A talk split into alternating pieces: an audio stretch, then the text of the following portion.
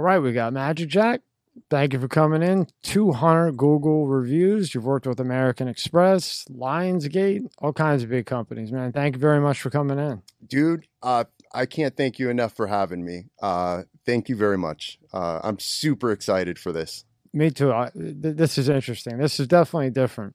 Yeah. So, what happened when you were seven? They got you into magic. Do we have enough time? Holy cow. uh, so, yeah. So, literally got into magic when I was seven years old.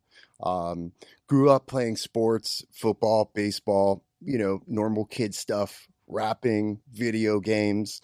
Um, I got a magic set and learned a couple tricks out of it like on my own wasn't i wasn't taught i kind of you know read the instructions was a horrible student and so for me to read something and learn it out of this magic set, fool the adults, and they were genuinely fooled. Like, you know, they weren't like, oh, that's great. You fooled me. You know, they were like blown away, uh, encouraged me to learn more magic. And I kind of grew up in a magic shop. So my folks had a costume uh, shop for 30 years selling uh, all types of costumes, masks, makeup, year round. And they did costume rentals. This was way, this is in the 80s, like way before Party City and Spirit Halloween and all these other pop up Halloween shops. So they uh, they sold costumes, and then um, uh, someone said, "Hey, if you sell jokes and gags and magic tricks, you know that'll boost your sales and help sales as well." And so they had like a little counter in the the costume shop,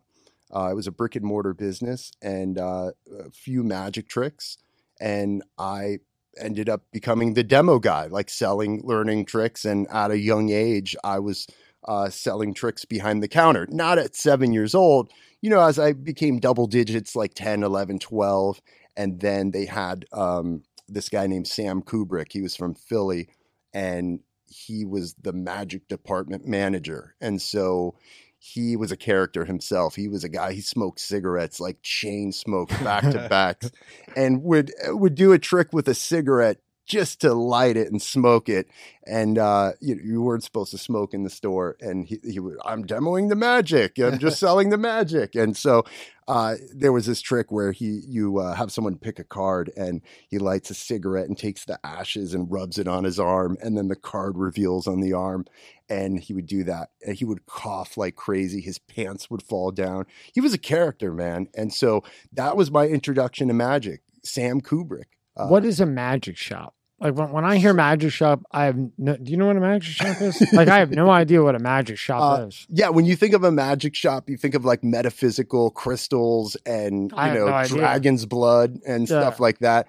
Uh, a magic shop is uh, uh, sometimes it's like a tourist shop, like in a tourist area where they would have uh, tricks that they would sell, like uh, you know, parents on vacation or for kids, like uh, quick impulse buys, like impulse sales. But there's magic shops that are supply shops for magicians, uh, for professional magicians that carry uh, everything from like consumables that you would use in every show, from new tricks, card tricks, stage tricks, illusions, coin tricks, uh, jokes, fake poop.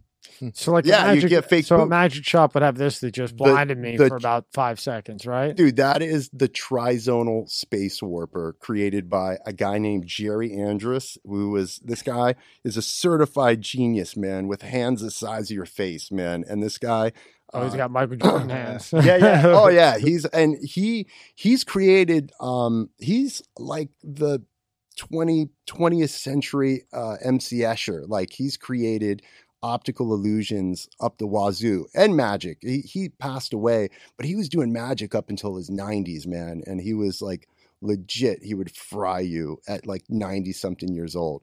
And he created this. And uh, this, uh, I forget the origin of it, but he created the trizonal space warper. That's what it's called. And all the tricks have crazy names like that.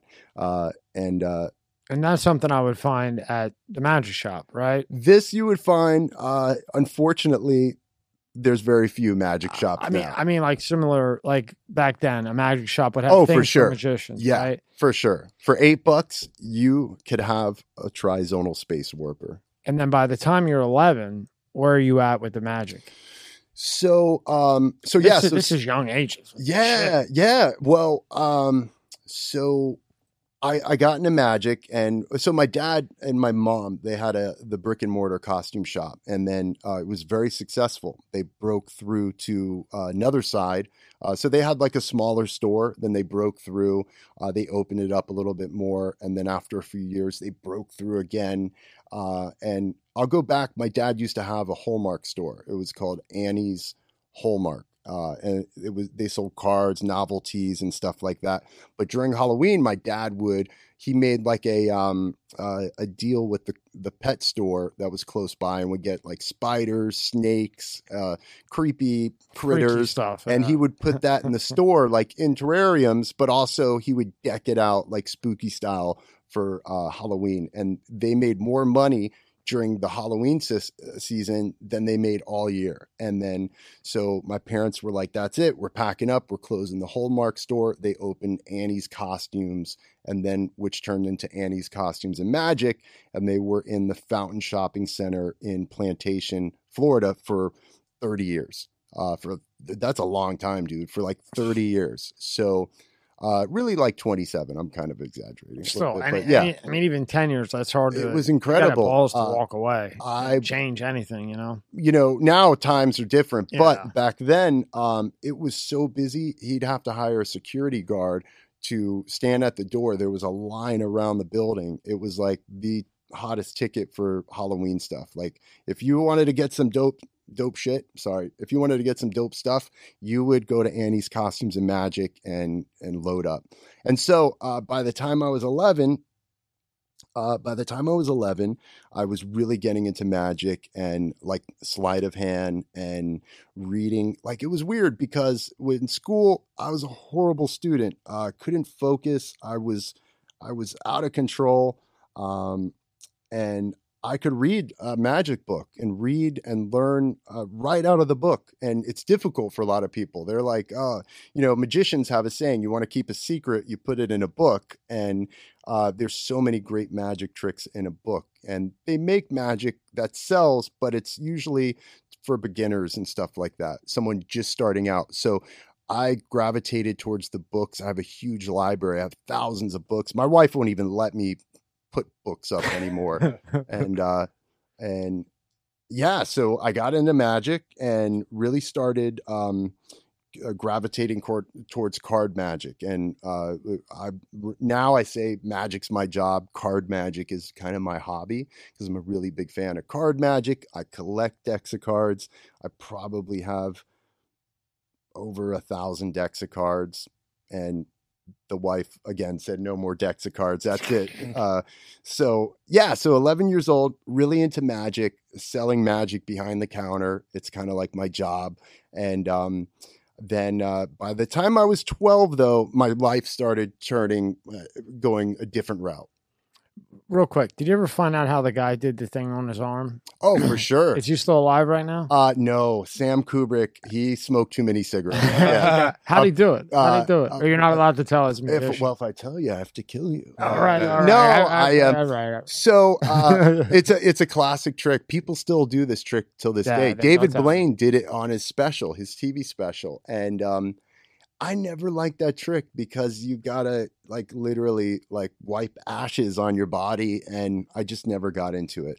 Funny story. Let's fast forward um, real quick, and we'll come back. Sure. but I have a I have a friend who passed away. His name's Danny. Sorry to hear that, man. um yeah we miss him man he passed away a couple years ago and um he used to always try to challenge me he was that one friend who just wanted uh he didn't like when i had the spotlight sort of and always wanted to like i used to collect action figures he would collect more and he would be like find the one i couldn't find and to top it. yeah yeah yeah we were like that when we were working out he It's would good though. try to, Good you know, yeah, yeah, that's my bro, man. I love him. But he started doing magic.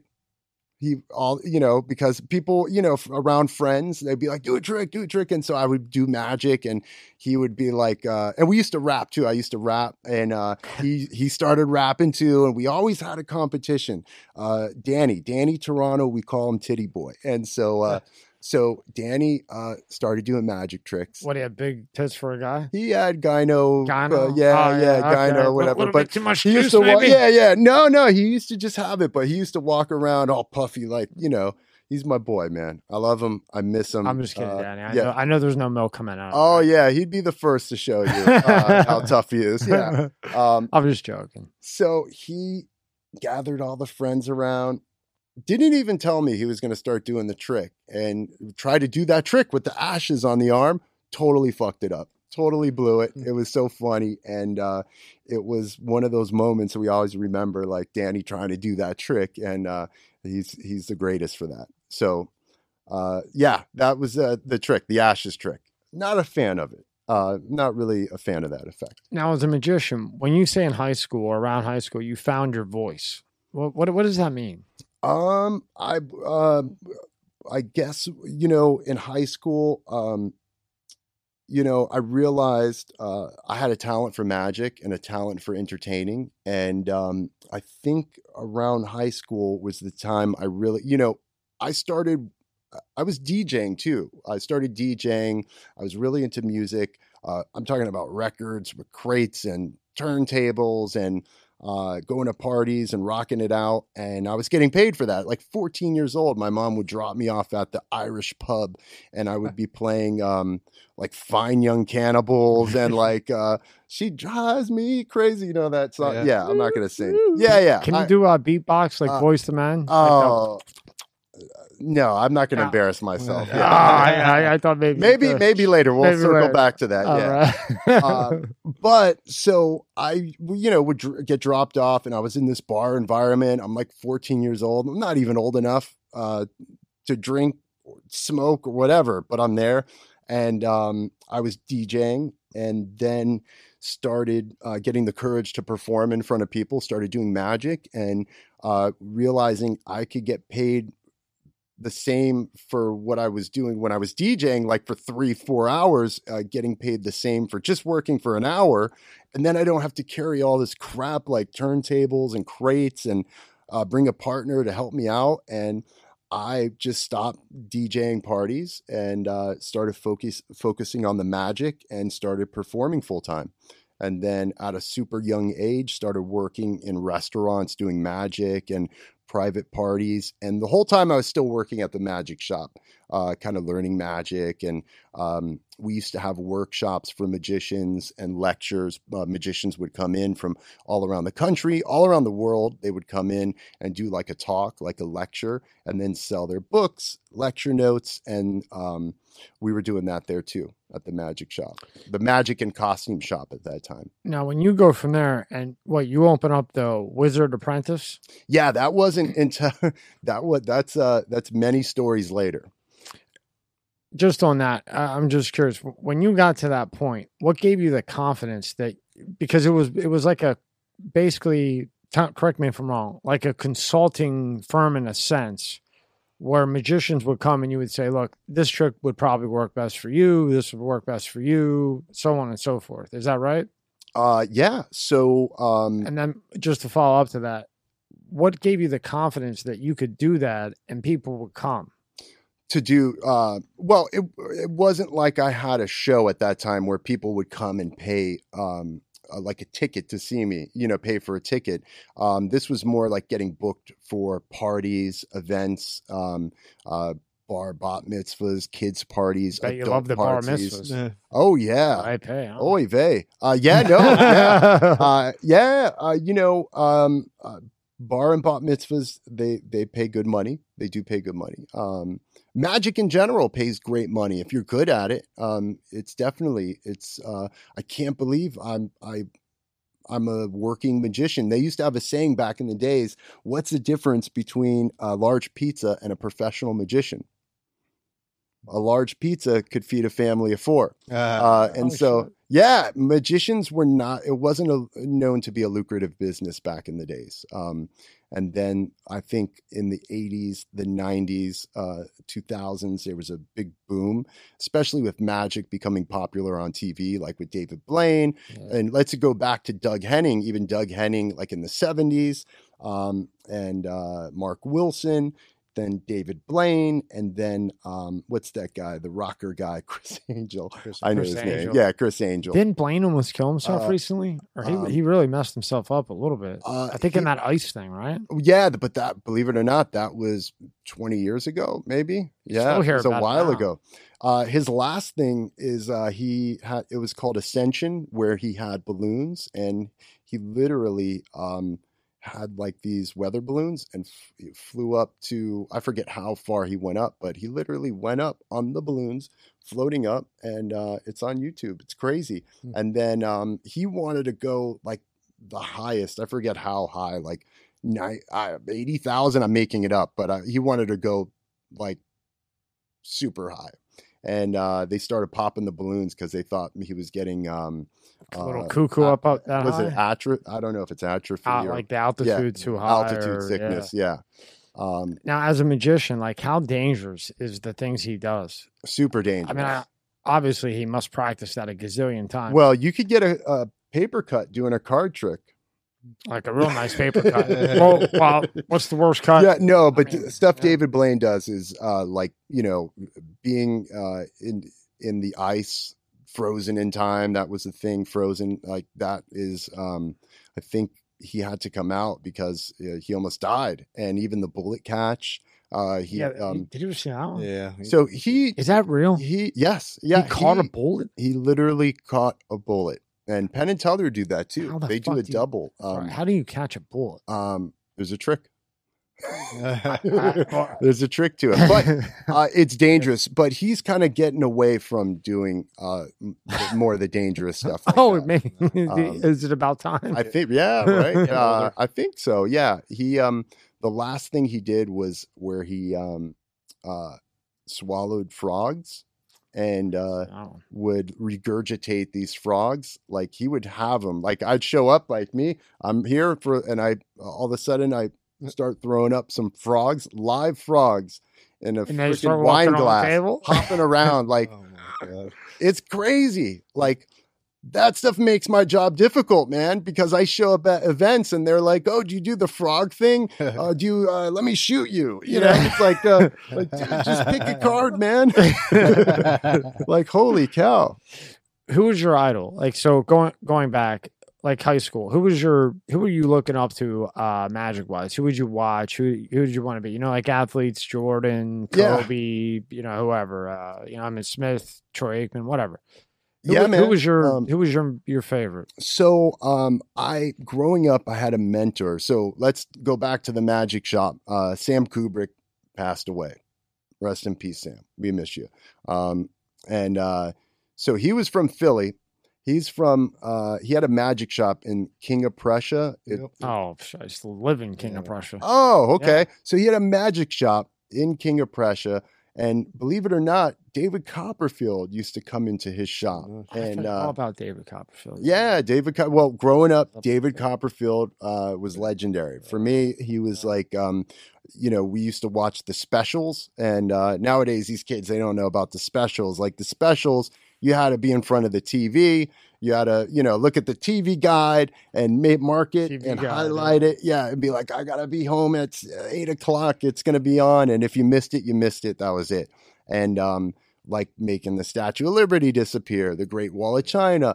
But he would also do some close up magic too. And David Copperfield is still a G. He's still rocking it out. I think he does something like 600 shows a year still till this day. And uh, he's got a show in Vegas and is the nicest guy. Like if you go to the show, you say you're a magician, he'll uh, have you wait afterwards and you get to meet him. He'll take a, you through a tour through his museum. Like he's like really cool. Like never, that. never let the fame get to his head. I think so. Yeah, I I think thi- very yeah, he's a straight G. Yeah, I uh he him and David Blaine are both um now that David Blaine is getting a little older, I think he's giving back a lot more to the magic community too. And um uh yeah, those two guys. So the, uh, back in the magic shop, there was a guy named Larry Taylor who's still alive, and uh, Larry is um, one of my biggest mentors, and we kind of had a love hate relationship because I was a f up uh, when I was a teenager, uh, like real bad, and um, so uh, we kind of butt heads a lot.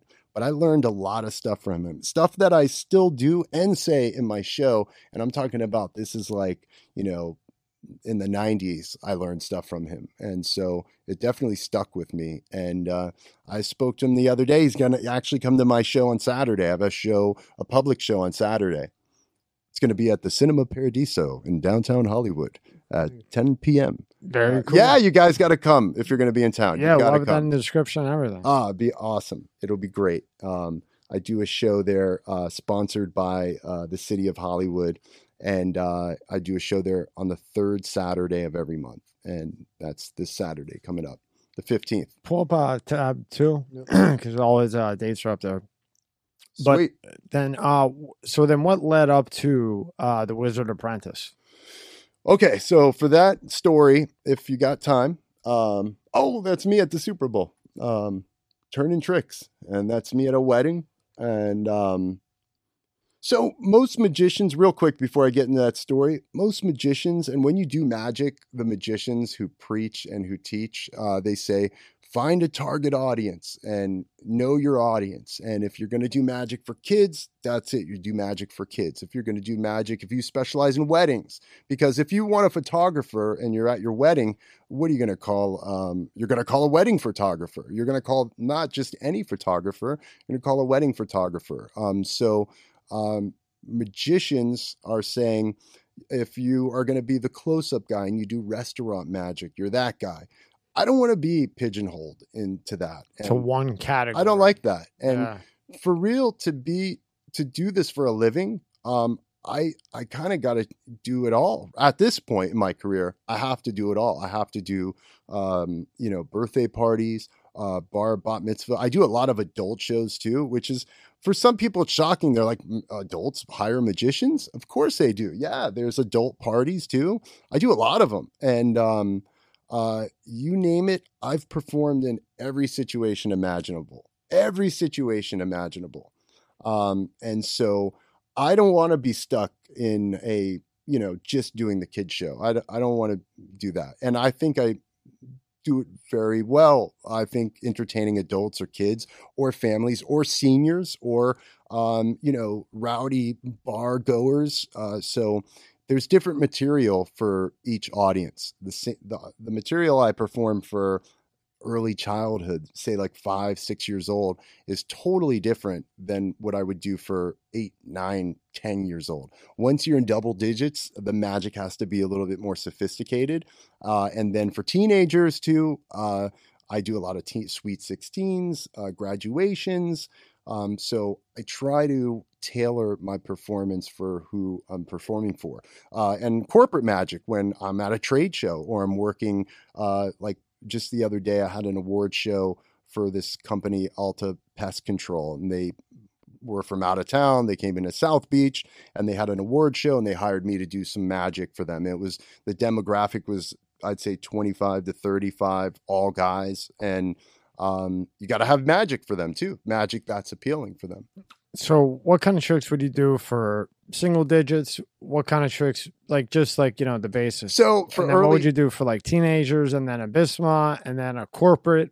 Like, what would you do for each? Just in like an example, I would assume like kids, you would probably do cards, stuff like that. Yeah, or- no, not really for No? young kids Wow, like that's what I cards because kids don't play cards that much. And um, you say remember a card, and they're they're like six of shovels. They don't know it's a freaking spade, you know, like, you clubs, idiot, hearts, spades, diamonds. Oh, yeah. So, like, if I was going to perform early childhood, like uh, silly, zany stuff, like "Don't laugh at me," "Oh, I bumped to my head, I'm falling over," you know, silly stuff for that age group. Um, once you get to like seven, eight, nine, you got to have magic that is not too baby, not too sophisticated, uh, but also there. Excuse me. also, there's something called sucker tricks. So sucker tricks are perfect for that age age range where they think they know the trick and they're like, "It's in your hand, it's in your hand," and then uh, you're like, "Oh, you think it's the uh, white shoelace?" And they're like, "Yeah, it's in your hand," and and then you show it it's a red shoelace, or or you know uh, they think you're holding something, and then you turn it around, it says wrong. You know, I love those tricks, and the parents watching me do those love them too because uh, you know the kids they uh, they constantly yell out that, like they know what the trick is and uh and that frazzles magicians sometimes. It'll throw you off your game because you don't rehearse for that. You know you are doing a theatrical performance and all of a sudden you have little johnny like uh you know saying it's in your hand it's in your hand and, like, shut up kid. Yeah yeah. It uh, when i was a teenager it would stress me out man and i would uh, try not to explode but now like i get comments from parents saying oh my god you have uh, so you have patience. Where do you get these patients from? I you know the way you handled that was amazing. And i when you're doing magic at a birthday party it's not like when you come to see my show in a theater where um you know it, it's quiet. It's all about me and it's all about my show. When i'm at you know Fred's birthday party, you know, eighth birthday party, there's so much going on, you know, and nowadays these parties, they have all different activities going on, bounce houses, all types of stuff where they're like overstimulated. And so um, there's going to be interruptions, distractions, and stuff like that, and you have to go with the flow. there's going to be people coming late to the party, right. right. in the middle of my trick, and your card was, and there's like, oh, they just came, and now we have to stop for a second, and it, it really depends on how you handle those situations. And um, it's not about me; it's about uh, making a memorable experience for the birthday kid and all the guests there. But you know, it's different for teenagers, adults. They're more focused, and uh, the show is different. Um, so on like a private show for say a 21 year old kid's birthday. So yeah. So what, get, what, kind of trick would you would you bring? So teenagers, uh, w- once I get to teenagers, I start doing more of the adult material uh, that's more sophisticated, more um, I'd say uh, mentalism, sleight of hand, uh, things that you know kids would get bored with, but is really awesome for teenagers. And really, then when we get to adults, I'm doing, um, you know, more of the sophisticated. I don't want to say sophisticated, like on a higher. level. I'm just saying more of um, advanced, advanced material. Yeah, but still, it's always silly and fun. I like to add humor to everything I do. What do you do at a Bitsma? I, oh, that's got to um, be different than usually, all the others. Yeah, usually at bar and bat mitzvahs, I um uh I strolling magic like you know besides doing like something on stage or in front of an audience in a living room or in a theater uh, I do close up strolling magic where I would. What's that mean? That means that I um, we're having a party and I walk up and I introduce myself. What's up, guys? How you guys doing? My name's Jack, Magic Jack. I'm the resident magician. Tommy has asked me to entertain you tonight. Um, here, pick a card, you know, or just jump into it and just kind of break the ice. I have no problem talking to strangers, obviously, and uh, walking up to strangers and introducing myself. And uh, you know, uh, I ninety nine percent of the time I get, you know I get a warm welcome. You know, some people are like, uh, no, we're not really into magic. All right, well, great. Have a fantastic evening. Thanks for coming out. And that's it.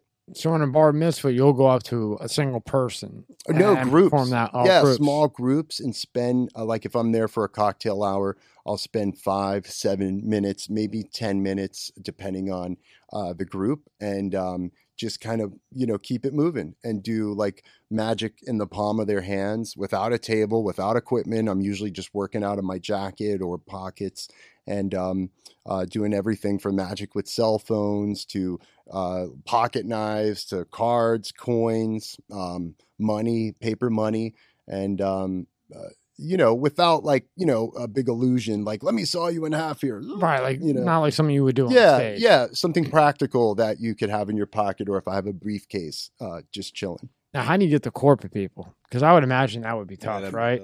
so, yeah. how do you get there? How do you get them to walk away and go, "Hey, this guy's pretty damn good"? So, uh, just make a good impression. Be a likable guy. Make a good impression. It depends on what the event is. Like, like this thing that I was just at on um, Saturday night was um, in, in South Beach at a hotel.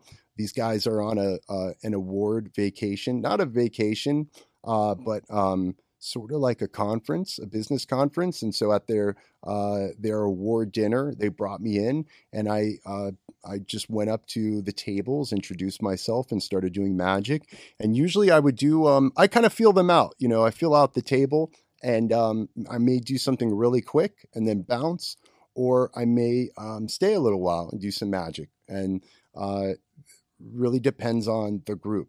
I Um, see. so with the corporate, you kind of have to read the room, read the body language, read who you're dealing with, and based on that, you'll decide what you're going to do and how long. unless I'm doing a show. Like if I'm doing a set show, then um, I would, you know, do my my show, my my magic that I do in in the show, like my adult show.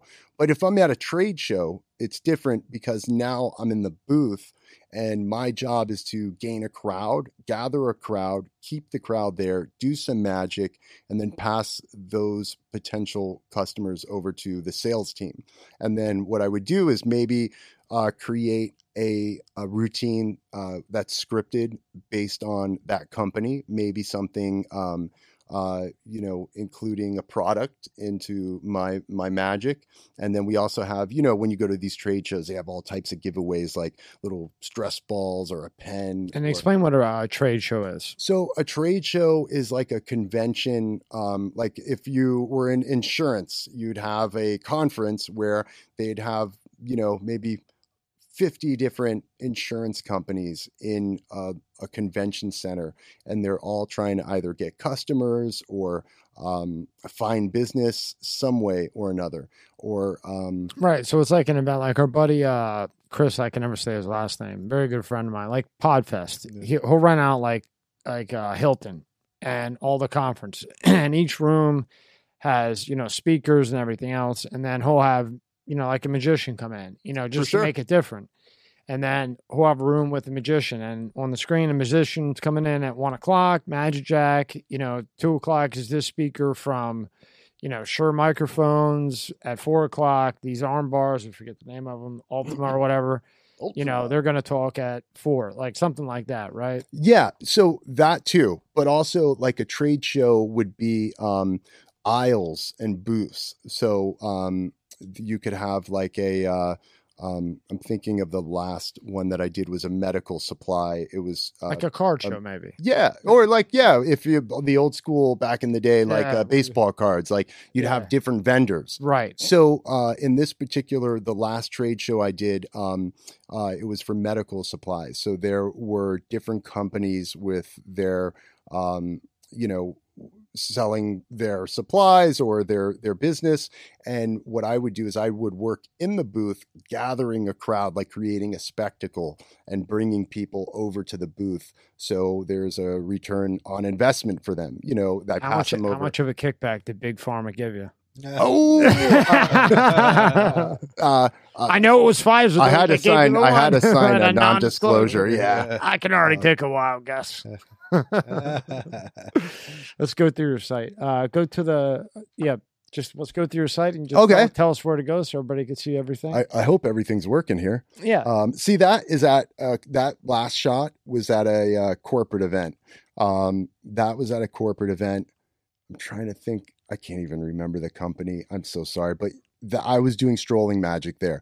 So for the Super Bowl, I got hired to actually perform at the Super Bowl. wow. It was amazing. It was one of the most difficult jobs that I I want to say auditioned for or that I applied. It's not like you apply. we're, we're you know. football fans. You got to you got to take us through the audition, Okay. and then we'll go All through the rest. Yeah, right. yeah. No, we got to go back to when I was 12. Well, well, now you got me on. You got us on football at the Super Bowl, Um, so now we got to talk. I'm a big football fan too. gig? How'd you get the gig from A to Z, and just take me through it all. all. So I got, I literally got contacted by the company that works with the NFL, and so I got contacted by them. This is maybe I want to say I'm sorry to five. interrupt you. I'm sorry to interrupt. Just for people watching, uh, they just contacted you directly, or you networked to them, or they just They found me. They, yeah, Congratulations! I yes, thank you, man. Shit, I, um, Congratulations, bro. Thank you. And to go back on something, so when you're starting out doing magic, you know, you try to work for different entertainment companies and event planners. Um, but what happens is when you're working through these event companies, uh, they are booking the show for you. You show up, they pay you some money, but you don't get paid all the money. you know, they get a cut out of. I don't. Sometimes it's a mystery. Who knows what they're paying? You know, they'll just pay you, um, you know, an average fee, an average fee, and then once I found out that whoa, whoa, whoa, you know, like I'm only getting a third of what is really, you know. Oh, you found out about the layers. Oh, Oh, I found out about the layers too about seven months in. oh yeah, yeah, Oh, yeah. So I want you, right? yeah. Okay, well, there's seven guys before you, and the seventh guy that I'm talking to doesn't even know who you are. They just know your name. The sixth guy, the fifth guy, the third guy doesn't even know who you are. The second guy knows your agent. Finally, that agent gets wind that actually talks to you, and then that person relays to the other six back to me. And by the time it gets to me, it goes from say three hundred bucks to a thousand because each one along the way are taking a piece. For sure. And And, that's oh, exact. that- Sometimes, and I didn't realize we call it layers, but yeah, yeah. Yeah. So uh, in some situations, there's a party planner calling another party planner, booking a magician through someone else, and then everyone's taking a little sh- like shekels out of it, you know, Yeah. which is crazy because like I I don't do that when I have a but say you're a magician and you're my friend. Um, if I'm booked and I can't make an event, I'm like, Tommy, are you available on June 12th? And then you're like, yeah, man, what do you got? And I'm like, well, I'm going to give you Karen's number and uh, uh, it's a, it pays number. 500, you The know? direct number. Yeah, right? yeah, yeah, yeah. And it pays 500 and that's it. And I'm not going to take a cut because I make my money by, by working and doing magic. Maybe I do it the wrong way, but I don't think you should make money off of friends like that. And I'm only going to refer you if you're my friend. I'm not going to, you know, just let me get a warm body to cover my gig, you know? right. Uh, so I, yeah, I never really liked that, man. And so um, I've been trying to get away. And for those event planners and party planners who are listening, um, I still work with a few, but they'll pay me what I am asking, you know, and not like, you know, this pays this much. You know, I'm able to dictate how Their much I. standard, right? Yeah, I'm able to dictate my appearance fee Mm, uh, instead of being like, well, what does it pay? Yeah. uh, you know, okay, uh, you know, and I've I've worked way too hard and I put too much time and effort into my craft to um, get chopped down like that, you know. yeah. So, all right, back to the Super Bowl because I, I I don't know who's listening to this. They're going to be like, man, this guy's all over the place. Um, so on the Super Bowl, uh, I think it was like maybe five months before I get a call and um, uh, this the they told me it was a you know they're looking for entertainment in the Super Bowl. It was in Miami. It was in my backyard, and um, I, they said they were looking at a bunch of different magicians, and I found out that they had like thirty different magicians they were looking at, and so I um I sent her an email back. I sent her all my promotional material, which I always think my promotional material is crap and it's never good enough, and I'm always trying to get new stuff or new video, and I'm my I told you before I'm my worst crit- But critic. that's why you got to the Super Bowl, pal. I guess so, man. I still don't believe it. Um, and so now it wasn't like I was like the halftime show. Like I was working for uh, about 3,500 VIPs in an area. You know, like Oh, is that an- all it- at the Super Bowl? Is that all? That's all. Yeah, yeah. But it was it was in it. It was it was in a like an area that people. I think they Don't downplay it. I'm not down. I, I'm not. Tell the me how you got the job. It's You're you're killing. All right, so so I um I sent my promotion material in. I spoke to her, um, and uh, she was like, "Okay, great." They asked me for some more video. They asked me for some more pictures. They asked me for some more uh, references, and um. I'm in the back of my head. I'm like, I'm not, uh, this is like a wash, but I'm going to try my hardest here. And so uh, I sent that stuff in.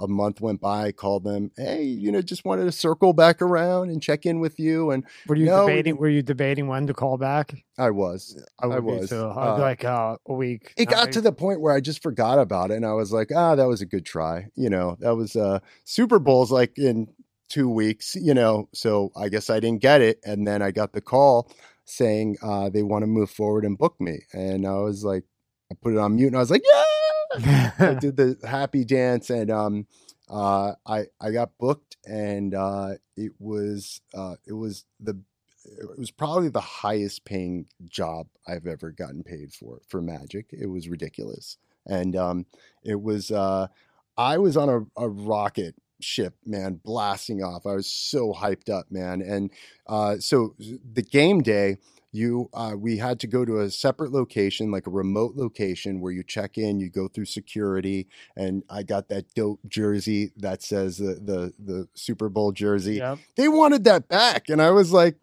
You're crazy. you don't want this back yeah Why it's would they like- want the jersey? yeah they asked me for it back and i was like uh, i'm pretty sure they said i could keep it right yeah and I think it smells now, you know, like what? I don't know what we're like. I don't know. We have to see if you could keep it. I was like, for Yeah. real, man. Like, come on, man. That's crazy. it is crazy. I, maybe they just wanted it. I think.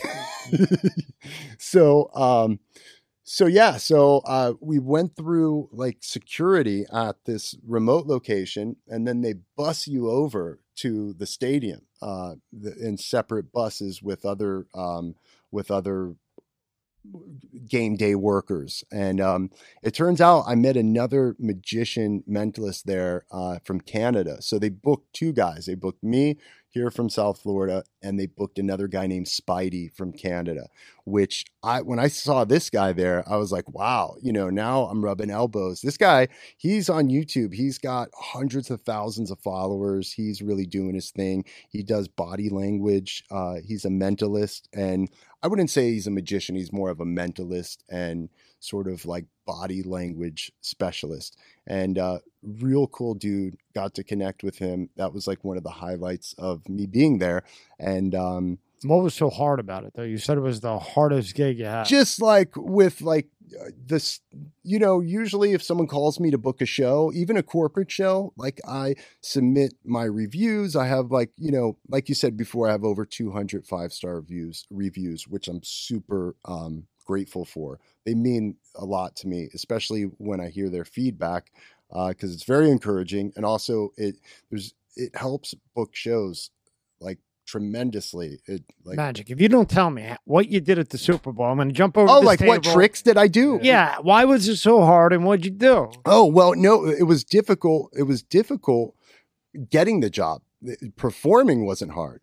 Uh, but getting the job, Because they wanted so much stuff. they just, over yeah, over like it was like, you know, they, I just figured I didn't get it. And, uh, I, I didn't hear back from them, but no, they wanted pictures. They wanted video. Then they wanted more video. Then Oh, they wanted more pictures. See, I they thought, wanted I more thought video. the job that they wanted you to do. Was no no insane. it was cakewalk yeah It- that's what i do uh i did what i did um and that was easy that's the easy part is is there when i'm there doing my shtick it's easy but uh getting the job was difficult just because they vetted me out so much with the background check and uh i'm happy to say i could pass a background check nowadays Yeah, uh, Not many people can. no because we'll go back to when i was 12 Yeah. uh if you, uh, you Super Bowl. super bowl okay So what tricks did you do? Um, so I created a couple tricks, uh, especially just for the Super Bowl that were like football related.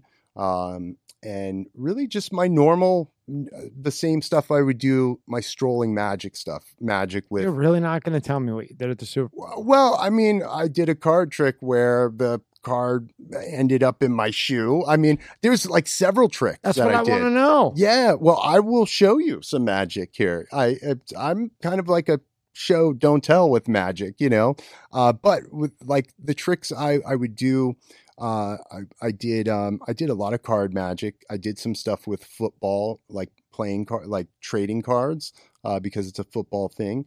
Uh, and I hope Uh, you didn't lose any rookie me- cards. Huh? I hope you didn't lose any rookie cards. no, I, I no, I wouldn't. I wouldn't. I wouldn't bring. I uh, I would. I wouldn't bring. No, basically, the trick with this was, um, I had a, uh, a a drawstring bag, and inside the bag was a surprise, and then I had a bunch of uh, like football cards, and um, so uh, they would pick a random card, and they had a free choice, and then um, out of all the cards, the the what was in the bag was a signed football, and I think the signed football. Oh, Who was shit. the signed football from? Uh, it was uh, I can't remember right now. I'm drawing a blank. It was a dolphin. Um, Dan Marino. No, it wasn't Dan Marino. I wouldn't bring that out. You know. yeah, I wouldn't. I'm a huge football fan. I wouldn't bring anything signed by Dan Marino. It would be in a glass case. Rob loves Dan Um, Marino. Loves To tell you the truth, I think it was AJ Duhe. yeah. I think it was AJ Duhe. Do you remember him? 77, AJ Duhe. Oh. Yeah, he he played for the Dolphins, man. Yeah, Uh, very cool. Um, so, uh, yeah, like I said, if I'm doing something for like a medical convention, I'll try to work medical props into my show. Um, or football, I'll try to, you know, do something football. Like I've done stuff for the Dolphins before where I did some, you know, football related magic too, just to keep it fresh and current and, um, not the same old, same old. I'll get off the Super Bowl after this. Yeah, How many how many times did you change what you were gonna do before you decided what you were gonna do at the Super Bowl? So with the super, it wasn't like I was doing a show in front of a large audience, I know you had thirty five hundred people, but I mean but strolling around, like yeah. literally, that was me walking up to random people. Uh, hey, welcome to South Florida. My name's Magic Jack. I'm the resident magician. Uh, how you guys doing today? Are you excited? Who who's gonna win? Oh, they also gave me poker chips uh, that were Kansas City and San Francisco uh, poker chips that I was doing magic with. I would lock them up, buddy. I got them. I'd I save got them them. for the rest of your life when you have a bad day. I or got a 'em. bad year. Or when China if I know you like football so ruins much, I would have gave them to you, man. I still. I have a bunch of them, man, because I was they were like, here, give these away. don't And, give them uh, away. Hold on to them. Yeah, Yeah, they're gonna be worth a lot I'll, of money. I'll share them with That you. That was the that was the same week, right? The Super Bowl that week year. I went down with my kids. They had a whole thing for a Super Bowl. That's the same week Kobe Bryant died in the helicopter crash. oh, that's Fuck. horrible news, Yeah. man. My I'll tell you what. favorite player, my favorite player ever. Uh, you told me you uh you saw him I just the I whole really, season. Yeah, I really, I just really liked how he never gave up. If he missed a shot, that guy would stay three hours after everybody else. They, everybody else left. He It's always the that good ones, man. shot a million times. Whatever he missed, it he didn't miss it the next game. I know that. That sucks. uh, so back on the Super Bowl, um, I finished the Super Bowl. It was amazing. I was on such a high. I was like blasting off. I was like, my career is gonna skyrocket. Yeah. And then um COVID hit. And, uh, yeah. Oh. And then literally because the Super Bowl is in February and like right around March, COVID hit Yeah. and everything canceled on the, the calendar. right after the Uh, Super, right after yeah, prime was. time for was. you, right? I, yeah, I was like in my signature on my email, official like magician mine, for. Super Bowl live. you know, like literally, I was putting that on my my email signature, uh, and I because I was psyched about that and really uh, excited that I got the job, and you know, for y- them to choose me out of all the other choices, they could have picked anybody That's and flew them in uh, like they did with Spidey. This guy, they brought him in from Canada, man. And so they were like, uh, you know, I don't know if the budget ran out, and they were like, ah, we got to get this guy from South Florida, or they were like, this is a guy we want here, and that's the way I like to think that they were like, this guy is our guy. Well, you made it to the Super Bowl.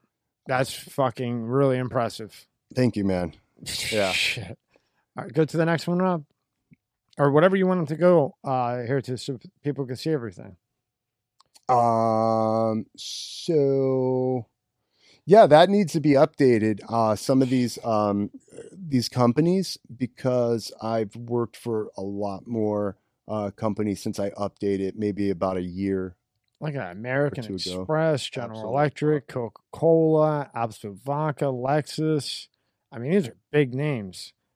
Xfinity, hate them, but have to use them. They have a monopoly. uh, Lionsgate Entertainment. I mean, these are monsters. What'd you do for uh, American Express?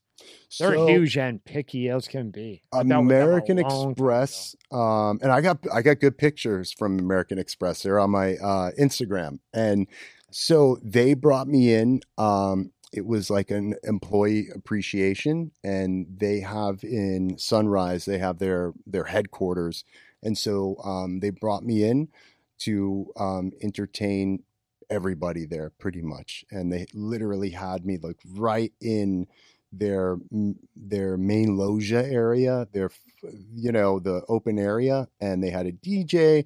They really rolled out the red carpet, similar to you guys here. And uh, yeah, no, they had my um my image on um the screens everywhere, and it was awesome. It was really good. It was a really good show.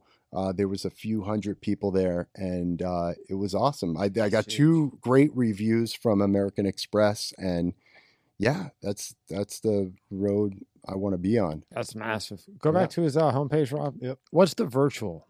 The did, did you start that during COVID? I did start, e- yeah. Everybody went virtual Um, during COVID. myvirtualmagic.com. Yeah. So how how did you end up uh, doing all this? You just did it through Zoom? So yeah, back up to Super Bowl uh, after everything canceled after the Super Bowl after freaking out for like a week on like the sky is falling. What am I gonna do?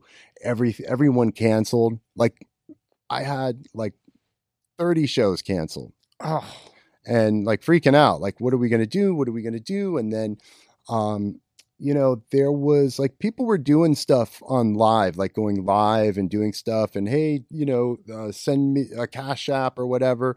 And I did that a couple times, and then all the magicians got together because I wasn't. I wasn't the only one. Sorry about that. I wasn't the only one who was in that situation. And then virtual magic was birthed. And so uh, virtual magic where uh, I didn't know anything about Zoom. And um, you would log on to Zoom and you would see me do my show. And so the first show I did was horrible. And uh, I just did what I normally do. I did my normal shtick and realized it doesn't play the same on camera than in person because when you're in person it's an experience and uh, that's the way to uh, you know see magic is in person you experience it because everyone says uh, i'll believe that when i see it and when you see it uh, it's a different experience than watching it on video and so for me it wasn't interactive enough. Even though my show is super interactive there's a lot of audience participation i'm not the type of guy who plays music and I do a silent act or something. That's not my style. And I like remember people's names. I shake hands. It's very interactive. And so how can I do that through, you know, virtually? How can I do that? And so a lot of magic was created from scratch, like new magic that was you would be at your house, grab your deck of cards, shuffle them up, and then you would do stuff on your end and make the magic happen without me even touching the cards which smart. in in n- normally those tricks are really boring. Like if i was to show you some tricks now like that it'd be a little boring because they're procedural but through virtual it was it was a mind blower and so then there were all these types of magic and magicians started writing books about virtual magic. And then uh, back to learning magic uh, they were putting out all different tricks to different magicians uh, because everyone was doing virtual. And i think uh, at this point everyone's screened out. They're totally screened out. And uh, i don't know anyone who's really doing virtual magic anymore but it was really cool. It was a cool medium. And um, for those companies that are still working remotely uh, virtual was awesome. So i could do a show in the uk and i could do another show in la and then one in new york all on the same day um, and it was pretty cool. And uh, a lot of companies were doing they were all working remotely so they would have these happy hours where they would bring me in and i was doing a lot of corporate work that way. A lot of corporate work and a lot of um, birthday parties and it was enough for me to create an, my own website and And get it out there. Yeah Yeah, and, a um, lot of people either benefited from it, like you found a way to, or they got killed. You know, and I, I I saw that like uh, Dana White, you know, he kept uh, UFC going. Uh, I think boxing kept going for a while. Was, yeah, a little bit of basketball, and I kept thinking like this isn't going to be good because the players, just like a magician, but you you switched it up. You feed off the crowd. Yeah. You know, when you're playing basketball and you dunk it, you want the crowd to go ah, and then you get the adrenaline. You know, you, sure. you hit that tough shot, you get the adrenaline.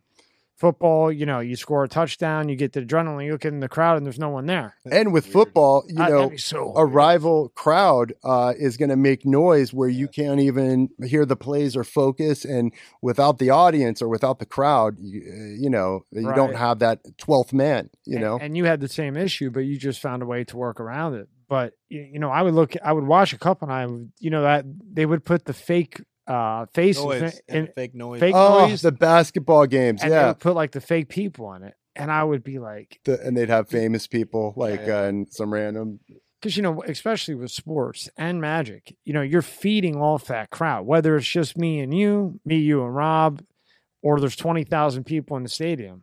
I, I would just think it's, it's so hard unless you find a way like that where the other person's doing it, and you're you're really mind blowing them. So Like let, let me tell you, with Magic virtually, you got to mute everybody.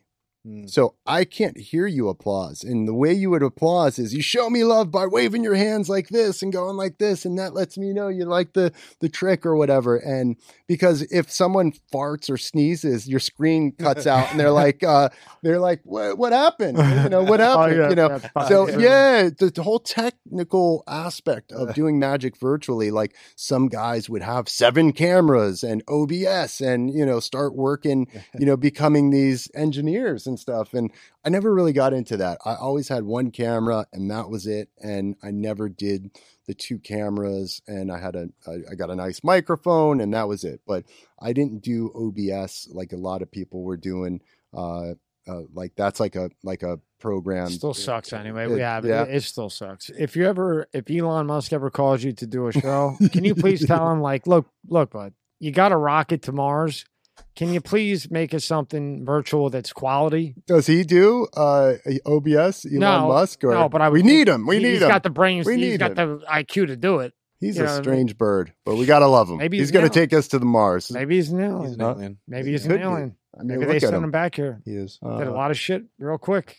holy shit, Alien. man! That's a whole nother story, That's man. another story. Where else on the Holy- yeah. website so everybody can see everything you have going on? Uh, let's go to. Um, can you pop up Instagram? Yeah, it was right next to it. Yep. Awesome. Let's see. Uh, if I could crack the code on Instagram, it would be amazing, man. Um, let's see. Uh, pasteboard. Click on that story. Uh, there's a couple cool card tricks right there. Mhm. Um, yeah, let's see what happens here when you click on that. Oh, this is cool. Little four ace production or four jacks out of thin air. Bam. You probably got to turn the sound up Um, on the yeah, Mac. got it. Ah, it's all good. I'll tell you what happened. Uh, um, that's more cards. That's uh, decks of cards from the Olympics in the '80s. Oh, Uh, yeah, here, go back a second. Um, Yep. Go back to, uh, yeah, you could go out of that one. That's a, Get out totally. hey, yeah, that's cool. Oh, Little four jack how production. that? How that? Uh, yeah, let's see. Um, let's go. Uh, uh, oh, I got hired by FIU. Um, they they hired me about um, when was this? Maybe two years ago. Forty-six weeks. It says. Yeah. So they brought me in. What's up, Panthers? It's your boy Magic Jack, and I'm back with another magical moment. I'm with this.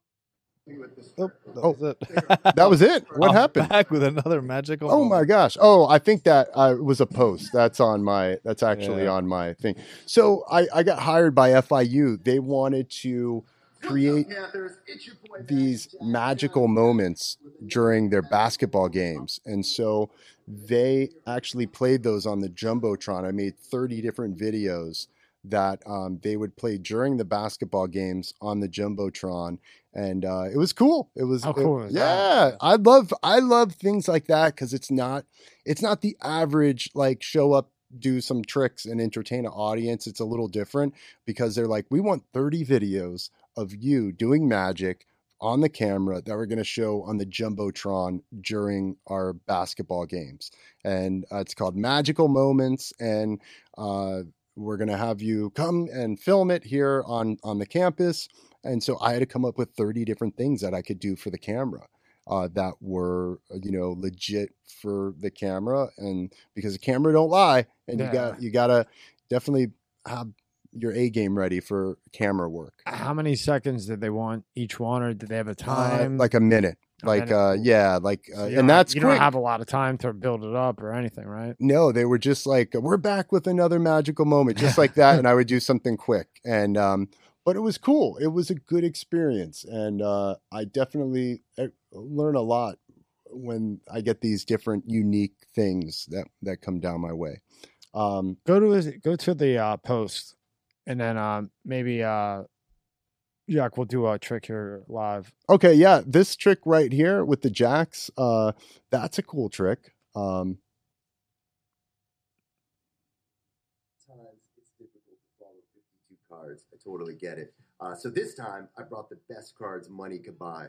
We're going to use the four aces. Uh, the four aces, hearts, spades, diamonds, clubs. You know them, you love them. And uh, also, we're going to use the four jacks. All right, so check it out. Four aces go right here, and the four jacks we're going to use right here. Let me introduce them to you. Actually, five, including me. So, look, we have the hearts, we have the spades, there's the diamonds, and there's the clubs. All right, the four jacks, no doubt about it. All right, check it out. We're going to only use the leader jack, the jack of hearts. All right, watch the jack of hearts. What we're going to do is this. All right, check this out. We are going to swap out the heart for the heart. Watch.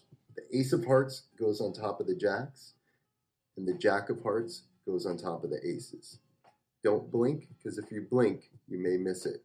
All I have to do is this, is give it a little spin like that. When you snap your fingers, that's when they do a somersault. Check it out. That's when they turn face down, just like that. When you wave them over the jacks, the aces turn into jacks, What just like oh, that. Shit. I know it's crazy. Look, check it out. There's the club, there's the diamond, there's the spade, and last but not least, the heart. And over here, check it out. Over here we have that's the leader. There's the heart right there. All right. There's the spade. There is the diamond and the club. The four aces change places with What the, the four jacks. If it ain't magic, it ain't jack. Yeah, I'm yeah, pretty yeah. sure that was magic. Thanks for watching.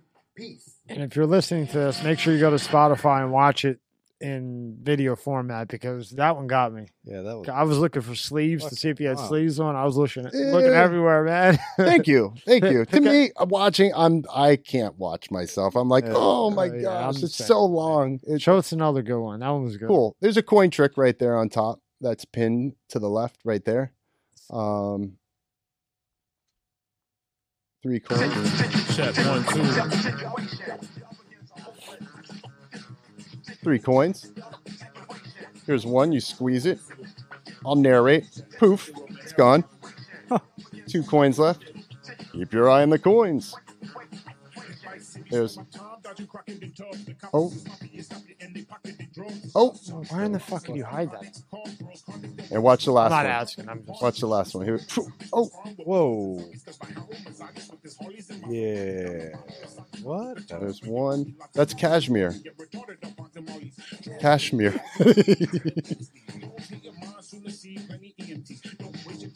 Oh my god.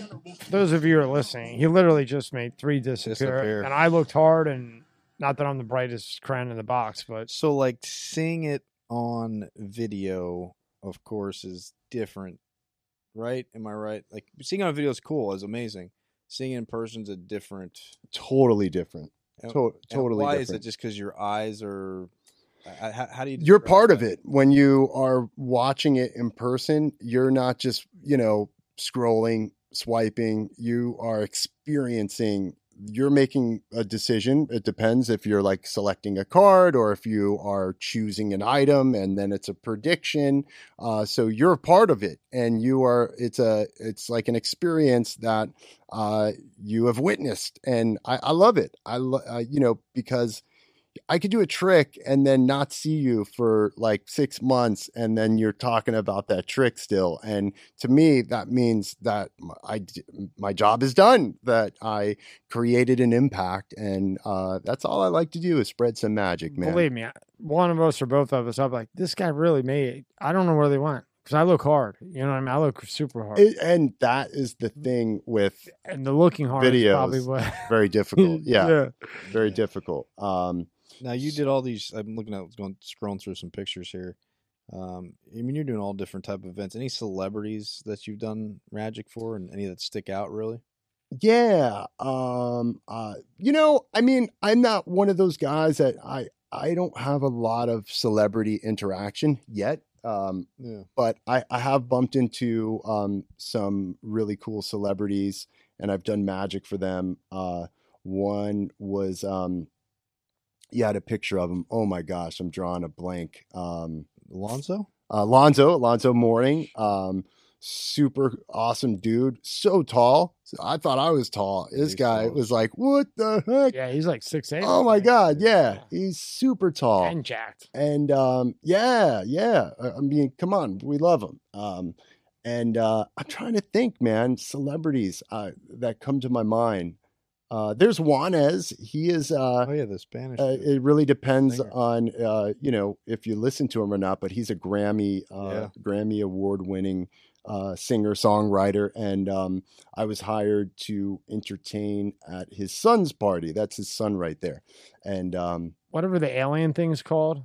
uh, the My- baby Yoda. Yeah, my daughter has slippers. Of those. Oh yeah, yeah, I got a Yoda tattoo right here. Yeah, yeah. Yeah. My kid's got slippers. I don't know. Holy shit! It's- How old is your kid? Two. It's good to know that I have a tattoo, and your kid's got your two year old slippers of that tattoo.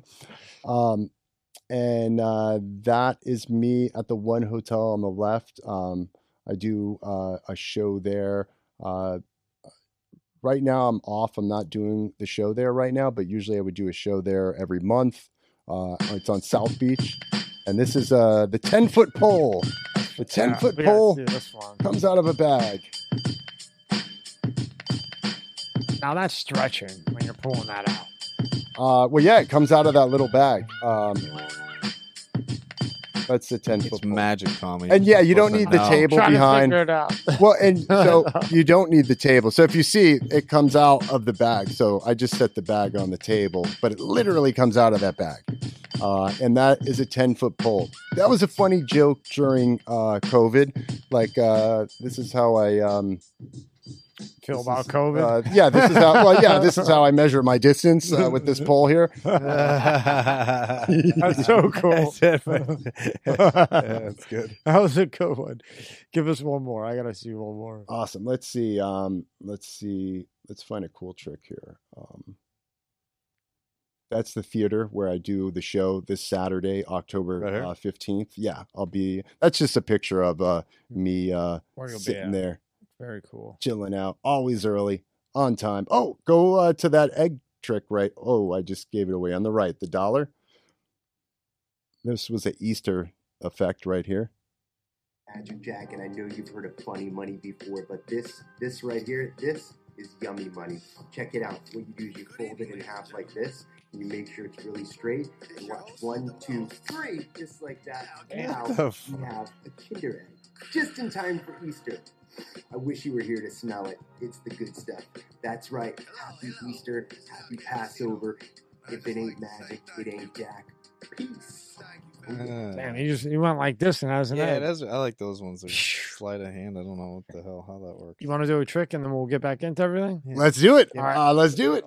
This episode is brought to you by Let's Get Checked. I want to talk to you guys out there who are working out all the time but aren't seeing any results. Your commitment isn't the issue. You're going to the gym all the time, different body parts, everything else. Before you go and buy a new supplement, try a new diet, new routine, let's talk about your testosterone. Low testosterone can affect anyone at any age, and low testosterone will take away muscle mass and you'll gain body fat. So let's talk about today's sponsor, Let's Get Checked. They're the worldwide leader at home testing kits. You order the testing kit, it's delivered right to your house, discreet packaging, next day delivery. You send it back. Once it arrives in the laboratory, your results will be available in two to five days on your secure online account. So, if you want to test your testosterone levels without leaving your home, visit trylgc.com slash MSCS and use the code MSCS at checkout and get 30% off. The link is in the description at the top. This episode is brought to you by Fiji. More than just water. This is not just rock. It's ancient volcanic rock that filters tropical rain, giving it double the electrolytes and its signature soft, smooth taste. It's not just water, it's Fiji water. Uh, so, all right. So, uh, we're going to play a drinking game. You want to play a drinking game? Drinking game, do it. Yeah. All right. Cool. Let me get rid of this real quick. Let me put this over here. Uh, I'm going to just fix myself real quick. Is that cool? Yep. I'm Yeah, not, can I'm you hear not me? your way at all, right? No, no, never, never. Um, all right. Look, we're going to play a drinking game. Okay. All right. Uh, it, but it's not what you think. Okay. All right. And this is actually not a trick, it's an experiment. Okay. Right. I call it an experiment because experiments often fail. So if I blow it, it's not like I blew a trick. It's just an experiment, right? All right. So here, check this out. We have uh, inside here, I have some coasters. I have a uh, a wine coaster. All right. For those of you who cannot see what I'm doing right now, we have a wine coaster. We have a uh, a beer coaster. All right, and we have a whiskey coaster. All right. In a second, I'm going to ask you to choose one of these. But I am so confident. I know exactly which one you're going to choose. That I'm going to I'm going to wager 20 bucks. This 20 bucks right here. So for those of you who can't see, uh, yeah, I have 20 bucks right here. All right. So uh, I'm going to leave it right there. All right. Uh, and just to let people know, we've never met before, correct? Correct. You act like that's a good thing, dude. I happen to be a nice guy. No, I'm right? saying that because those are the tricks. No, I'm joking. I'll write I'm down what. I think. I'll write Okay. down what I think. Well, well, here, here's the deal. Here, here's the deal. So, um, uh, I'm going to ask you to choose one of these. It could be whiskey, it could be beer, it could be wine. Um, you could either do two things. You could pick the drink you normally drink, or you could try to dip and dive and uh, choose one you don't drink. All right. Uh, I'm so confident based on my psychotic psychic abilities. Uh, I'm not a psychic. Uh, I just think of what a mind reader may do and then do it. Uh, I'm gonna bet this twenty bucks right here. Okay. So uh, on the count of three, I'm gonna snap my fingers. Just name one. It could be whiskey, beer, wine. But let me tell you, nobody picks beer. Okay. I don't want to influence your choice either by saying nobody picks beer. Uh, but you know what? Just uh, all right. One, two, three. Beer. I knew it. Thank you. That's what I would have picked. I'm really. so sorry, dude. You didn't win the money today, uh, but thanks for playing. Um, uh, I knew you were going to pick the beer. I, I knew you were going to pick the beer. That's why I, um, I I don't know if you could see this. I'm going to turn it over. It says on the back, I knew you would pick the beer. it says that here. Let's show everybody. It says, I knew you would pick the beer. That's right. Now I didn't look down at that. I didn't look down. I mean, once I looked down, but I looked down on all three of them. That's pretty good. But I printed that. But I know what you're thinking. You're probably thinking on the back of the whiskey and the wine. well, this gives me a headache. This you won't see me for a week. This is okay. Okay. Well, I, That's and why I I knew that one. because that is the only one that says I knew you is, would pick the beer, That's and that is the only one. That's that is mm, pretty that's good. Impressive. That's it. Awesome. And we, so we didn't set that up, right? No, no, we didn't. No. no. You didn't even know I was going to do this. No, I actually thought you were gonna do some spin thing on there and then use that red. uh, The, oh, the trizonal space warper. yeah. Yeah. Everyone picks beer. Why is that decent? I'm just kidding. No, Oh. it doesn't. that would suck though, uh, because everyone does not pick beer. Uh, but we'll have to see it next time and see what someone picks. yeah. You want to Yeah. do Rob? Uh, what's that? You want to do Rob? Well, I would uh, never, I would never repeat a trick uh, because the first thing is yeah. uh, you never tell the trick and you never repeat a trick because first time it's entertainment, second time it's education. Not all all the time, but yeah. But we could do another one. Yeah, Sure. we could we could do we could do other magic too. Um, this is something I actually I, I quit smoking cigarettes. Uh, I uh, I know we talked about it before. I I Uh, vape. that's funny. You got killed on insurance because you're vape or whatever. I know. What the hell? I don't even want to talk about it. Yeah, you know, I spent so much time. Uh, uh, you know, it was hard to stop smoking, and uh, I don't want to be jumbled up with the smokers. I quit it, you know, but because I vape, uh, they uh, they give me the smokers rate, man. Yeah. Not not cool, man. This podcast is brought to you by Monster Energy. Tear into a can of the meanest energy drink on the planet, Monster Energy. It's the ideal combo of the right ingredients in the right proportion to deliver a big bad buzz that only Monster can. Monster packs a powerful punch, has a smooth, easy drinking flavor. Athletes, musicians, co-eds, road warriors, metalheads, geeks, hipsters, and bikers dig it. You will too. Monster Energy is more than just the green OG. Monster has Monster Ultra, Juice Monster, Monster Hydro, Rehab Monster, Dragon Tea, Monster Max, Muscle Monster, and many more. Buy on Amazon, buy on Walmart, or go to monsterenergy.com and believe me, you'll find a place. Unleash the beast. Monster Energy. All right, cool. Oh, you could see it. I can see. You can't see. it. Okay, cool. Oh, I can't see it, but you could hear me, right? Yep. All right, cool. So I, I invented this. This is a this is a way to quit, quit smoking right here, and I invented this uh, this doohickey right here. Uh, this uh, is a um, I can't even tell you it's top secret. Yeah, but what you do is you would take the cigarettes and you would place the cigarettes inside. Uh, this is a full pack, full pack of twenty, and so you would put the cigarettes inside the box like this, just like this. How bad do you want to light one up? You Uh, already got I don't- I don't have killed with yeah. insurance, so why not? dude i have no urge to smoke cigarettes at all no no urge but all you do is you say the magic words the magic words are that's the magic words yeah. And look when you say the magic words that's when the cigarettes vanish. What, the What fuck? the fuck? yeah yeah yeah. And they totally vanish.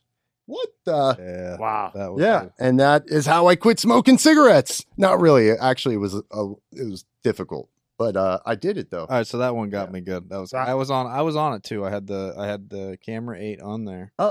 got Yeah. me good. That was That- I was on I was on it too. I had I had the camera eight on there. uh-oh Yeah. I had to, I did not see anything. we'll have Wow. we'll have to we'll have to Yeah. check it out man Yeah, that was and good. I didn't see. see it either. Holy Uh, fuck. dope very Yeah, cool That was yeah. a whole pack of fucking cigarettes. I yeah, mean, you know when people say that one got, you know that one, I hear that all the time, and it throws me for a curveball So- sometimes. like I'll do something I think is solid, like you know, and then I'll follow it up with another effect, and they'll be like, "That one blew me away."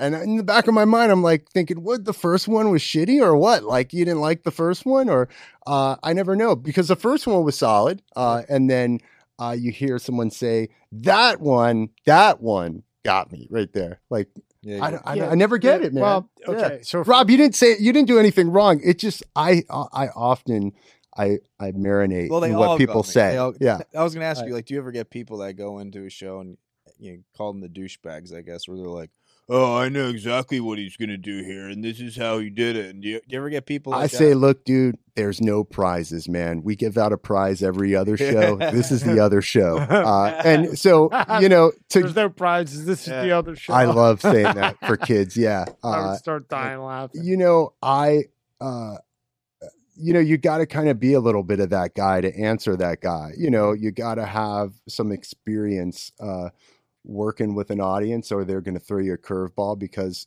every once in a while at a public show, not like a paid party where I'm at an event. You you might have like a heckler uh, who may Yeah. like come out the mouth and say something out of pocket, and um, you know you could either ignore it or you could you know have a comeback line but once you tap that aquarium man there's there's no turning back you know So, like when you're doing this, like say you do this and, and you got that heckler there and, and he's up your ass. How do you maintain your focus? How do you handle that? so uh, i'm going to say something that i never say in kid shows and um, if i get someone who's really offensive i'll say dude i don't go to your job and slap the dick out of your mouth bro and uh, that'll usually shut them up, man, because they'll be like, "Oh my god, I can't believe he said that," you know. Um, or else, you know, I have certain lines that I say. to, to hit back? yeah, yeah, and that usually, like, oh my gosh, like, uh, because you know, it, to be in that situation, it's like a comedian. Like, you don't want to heckle the comedian, bro. You're gonna get destroyed, you know. And so, the same thing with magic. I think you know you could either be a gentleman about it and you know not say anything or give a look, you know, or maybe I'll start off by saying, you know, you know, there's, you know, that's cool. There's no prizes, you know, uh, or you know that line I just said before, uh, or just kind of move on. But I've never been in a situation. My job is to kind of connect with people and win them over, and um, I I very rarely, rarely have hecklers. Now, when, when like say you have a big crowd, you Sure. know, 3,000, 5,000, however many people, right? um, and you mess up. Give me a story when you messed up and how you handled it. And not like early on. I mean, you know, when you became Magic Jack and, you know, you're known, American Express, I mean, the list goes on. It's very impressive. When was the time when you messed up and there was nothing you could do to fix the mess up? Do you just keep it moving? Or, or how do you handle mistakes like that? That's a good that that's a good that's a good question. Um, hold on one second. I feel like I, I had a uh, I feel like I had a boogie coming out of my nose. Maybe it's magic. Oh my gosh, oh, it's a coin. Is it going to be a frog? Gonna pull out a crap. fucking I'm handkerchief. cool with frogs, as long as it's not know, like right? uh, I do. uh, poisonous Um, or some shit. So uh yeah, with magic, the here's an inside inside bit with magic. So with magic, nobody knows how the trick goes. Uh that trick I just did both effects. I don't like to call it a trick because hookers and dogs do tricks. Not that I know I owned a dog once though. yeah, Uh, sure you do. uh, yeah, we all don't know. So uh, uh, no, so nobody knows the the average layman doesn't you get know. divorced. I didn't say it. It was you. uh, yeah, I'm just kidding. my wife loves my humor. Uh, I'm so- sure she uh, does. that was sarcastic. Uh, so um, nobody knows how the trick goes. Uh, so I am the director of that trick. You don't know how it goes. So if I messed up, you may not know I messed up. You know, and there's uh, outs. There's different outs that a magician would have. Like you have to be adjusted with the outs. Like if you blow it and there still might be a way to get out. Like I've seen David Blaine on TV, like blow it, and I know he blew it, but he kind of like Switched real quick. yeah, wiggled his way out of it, you know, and was able to recover. Uh, but sometimes you can't recover. And um, so uh, when was the time that I blew it? When, Uh, when, when there was like there was no recovering this one. You had to move on quick to something good. I'll that- tell you, I'll, uh, I'll be honest. I, I uh, never mess up. That's I'm just kidding. No, Oh. I, uh, I believe no, I, uh, I'm, I mean, I I'm mean, only we're at the human. Super Bowl, so I, I wouldn't Yeah. have said uh, Well, full. I'll, t- BS. I'll tell you what I um I had a I had a situation about a year ago where um I I did this show at a, like a bar restaurant I would do I would be there every other week and um I roll up I I usually used to perform this event with another magician and we kind of tag team it and um you know, it was kind of a hole in the wall bar we were doing magic at, and it was kind of we were coming out of the pandemic, and I was just happy to be back in front of live audiences. And so uh, I was at this bar, and I, I rolled up, and that night a magician, a well known magician, came in uh, with like six other, other magicians, and um, that's not cool. Like you know, and, not just that, it was um, I didn't know they were coming and they kind of bum rushed the show and uh, I I didn't invite them or they didn't contact me they just kind of showed up and if I'm going to come to your show I'll reach out first before I come you know? Magicians are the worst people to perform for because uh, the elements of surprise is not there because they usually know how the tricks go and to fool a magician you would do magician foolers. Magician there, there's like certain tricks like you know are designed to fool magicians Right. Um, Just like if you do corporate, you're going to do something with corporate. If you're going to do a magician, you're going to switch up it and do magician tricks. exactly Right. yeah geared towards magicians towards so that. these guys rolled up and that night it happened to be there wasn't a lot of people at the bar and it was the majority of the audience was magicians and so they were just not being really good spectators and was kind of you know already had me on edge a little bit because i you know i you know i'm not a badass with magic. I don't enter competitions. I don't you know i'm not like uh you know like here i i have pretty good self-confidence but i mean i'm not a show off like that. And so these guys came in and i just figured i would do my standard show and they were kind of busting my chops the whole time. Sitting here like this like you know not laughing at not laughing at the usual jokes sitting with their arms folded kind of like just expressionless like totally not The fun worst, right? and um, it got to this point where I do this thing, and there's going to be a lemon that comes out from underneath this cup, and it's a surprise. And um, one of the magicians is a well-known magician, and he's an author. He writes books. He's also a well-known douchebag too, and he was kind of like it was difficult for me, and I was off. My timing was off, and dude, this lemon fell out of my pocket and rolled on the freaking floor and stopped right at his feet. right at that guy's particular feet right? Your luck. My Right. luck too. Yeah. Boy, Yeah. same thing would happen to me. Don't worry. like what the you know and i was like oh well that never happens uh and then i did this other trick and um i it, there was a magnet a secret magnet and it's fucking stuck to my belt and I didn't know, and I'm holding this Oh. rope, and the magnet is stuck through my shirt, through my shirt to the belt, and I just made a joke of it, and they were laughing, and then I just it was a bad situation, and then afterwards, the guy gave me a pep talk, like a you know a you know like a pep talk of how to you know what to do in the future. Like, dude, I didn't. Very cool. Yeah, thanks, Dad. You know, like, uh no, it was not very cool. He was. Uh, Oh, I thought he was actually being cool. he was you. being a douche. Oh, he was being a yeah, he was being a I'll douche, like saying, "I got to commit to my Oh, uh, yeah. you got to commit to your jokes. You got to, you know, you weren't committing, and you know, it, I was all over the place. well, maybe you should be a professional magician and not show up with seven guys. you know, um, I was. It, it, this was just a year ago, man. It was like a year or two ago. I was destroyed by it, man. I was upset. I was like really upset about it. It bothered me for a week, man. Like, uh, But it I bet just, you it uh, made you stronger and better.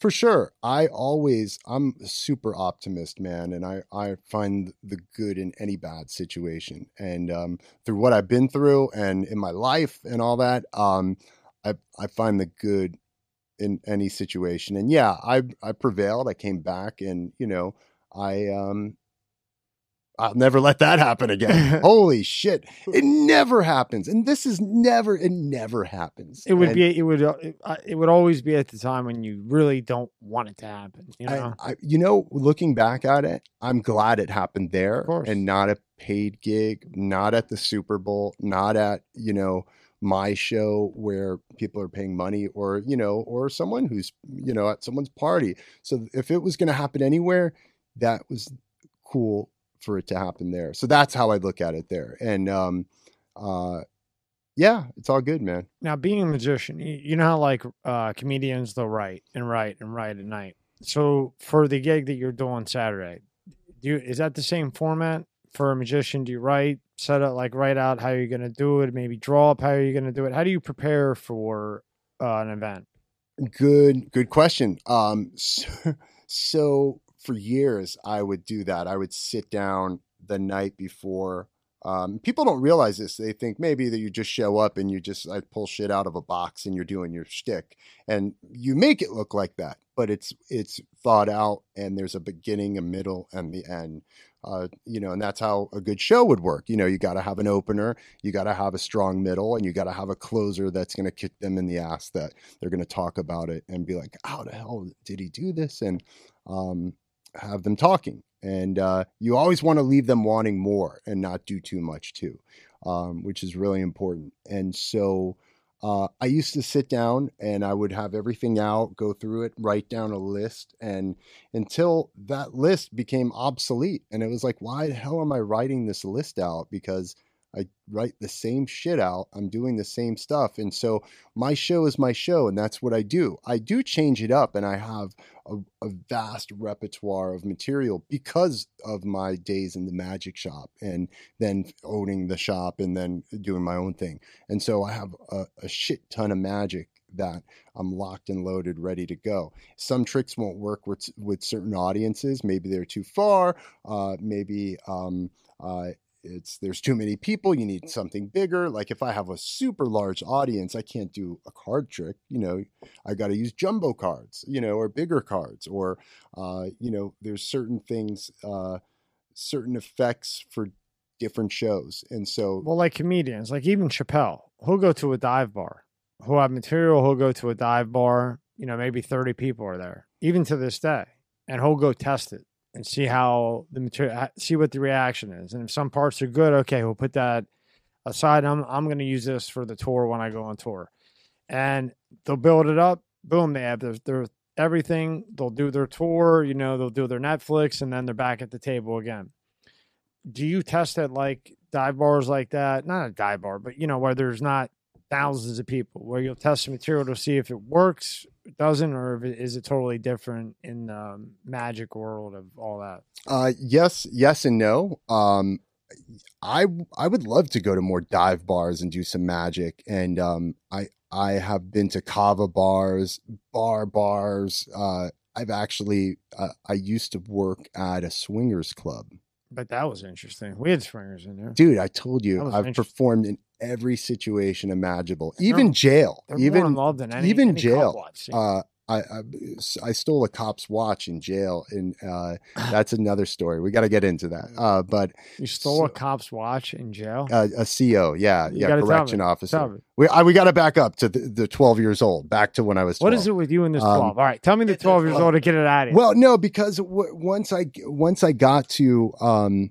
once I uh, once I got out of trouble, and so I was in some trouble for a while, and um, it's a crazy story of how I kind of opened the magic shop after I got out of trouble, and so to so. What was the last question I was on? The, your last question.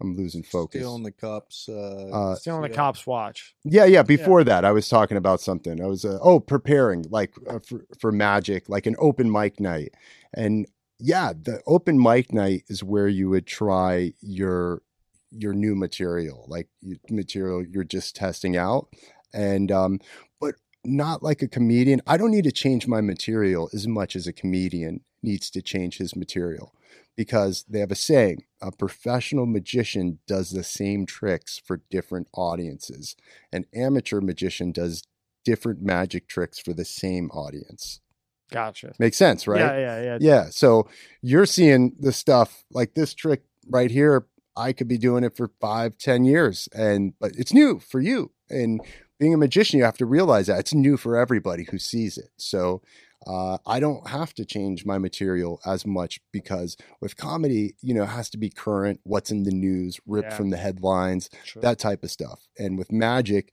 it's classic. I could do the Chinese linking ring trick, which is a bazillion years old, or I could do some new cutting edge shit, you know, which is cool. And, you know, they call it classics for a reason too. because it's been done for a long time, and then you bring it back to Yeah. modern times, right? Yeah. I mean, that trick, some people would say it's a lame trick, the Chinese linking rings, but, um, you know, if you, you see it in person and you like you're like what the hell you know the old school rings that link and unlink that's Yeah. such a classic trick uh um So tell me about twelve, so I can hear about the CO that you stole his watch. So yeah, so uh, back to back to the magic shop days. So I'm a little snot nosed kid, uh, getting into trouble, uh, learning magic, wanting to rap and DJ. Got arrested when I was 12. Um, I slept over a friend's house, and we snuck out like five in the morning. I went and I started tagging, and uh, my friend came back.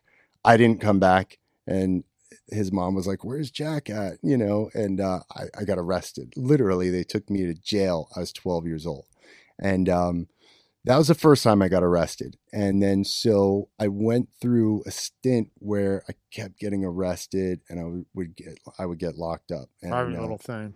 Yeah, it was it was drugs. I so I got into um I started doing coke at a real young age, started drinking, uh started living that lifestyle and um uh you know partying, doing magic tricks. I was a DJ, my folks owned a, a business and I was just running around like a nut. What led um, you into the drugs? There, there's always something behind it. So I think um uh just falling in to with the wrong crowd, man. Classic. Falling in, hanging out Peop- with some.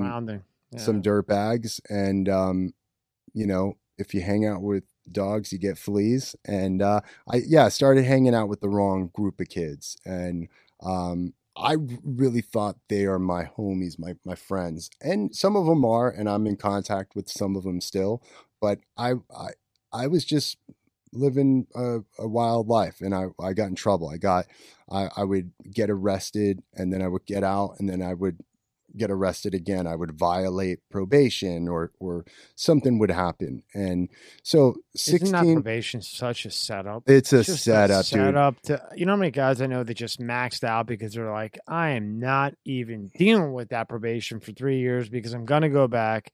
How well It's how, set up to fail. set up to fail. They used to say, uh, come to Florida on vacation. Uh, what was it saying? Come on Yeah. vacation. what was it, Rob? Uh, Uh, yeah, I, I've heard it. leave on probation. Yeah, Come yeah. back on a violation. Yeah, something yeah, like yeah, that. Yeah. Yeah. Yeah, come to like Florida on vacation, leave on probation, come back for a violation. Yeah, yeah. that's exactly right. Ding ding. There Yeah, you go. Pennsylvania's about three thousand times worse.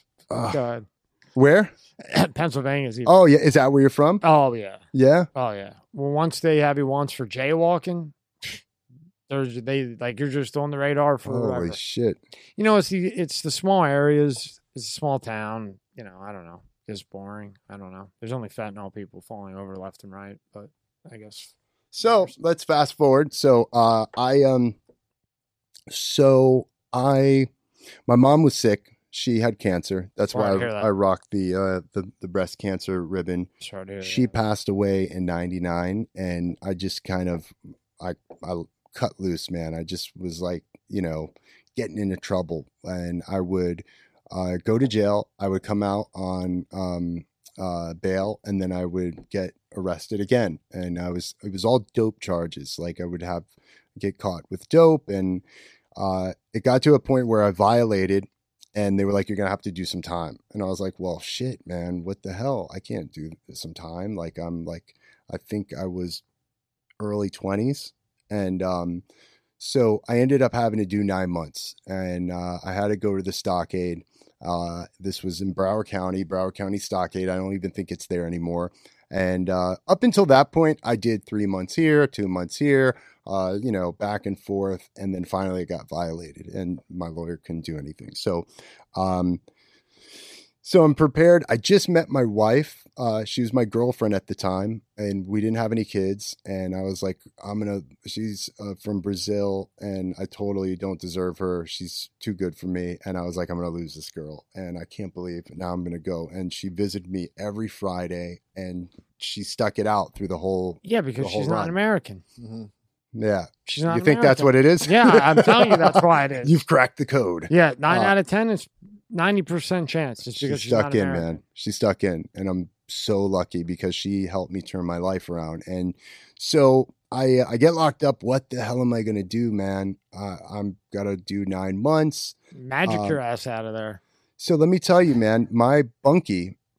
Uh, I I end up with this bunkie. His name's Dave Gerhardt. Uh, he's in for a vi- he got arrested for having a false uh, pilot's license, and this was right around 9-11. and so they don't play with that. And he was in jail. He's waiting for Fed time, and he's like, "Hey, aren't you that like magic guy?" And I'm like, what? And I'm like, what? And he's like, uh, yeah, yeah, you work at Annie's, right? The magic shop, right? You sold me a Svengali deck, you know?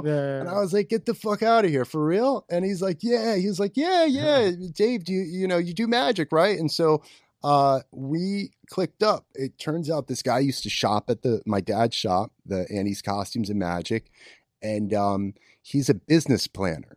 And so uh, we kind of clicked up. And for I taught him magic. I was able to get a deck of cards there, and um, I was uh, teaching him magic, and he worked with me on getting a bus- business plan together and um, to uh, open the shop. And so, long story short, uh, after um, you know, and I was doing magic there, and I was, uh, you know, I was doing magic to protect myself, so I wouldn't get, I wouldn't get my ass beat by people. And I was like, oh yeah, pick a card, yeah, yeah, yeah, you know. And I would do some smoke screen, and uh, I, I learned how to play chess.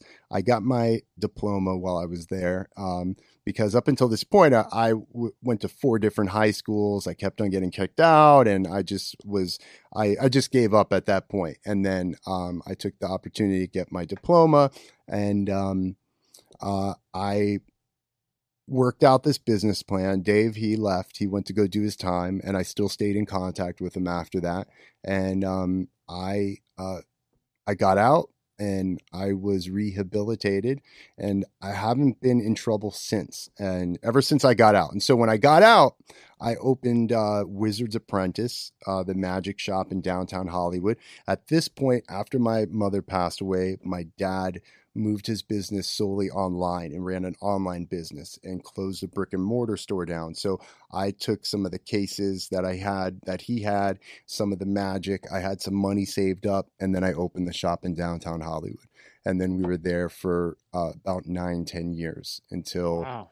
Uh, really, like I'd say nine years, uh, ten years. I exaggerate, but you know, we caught a fish this big. You know, Uh, uh, so yeah, I, I would just. it was a it was a good run.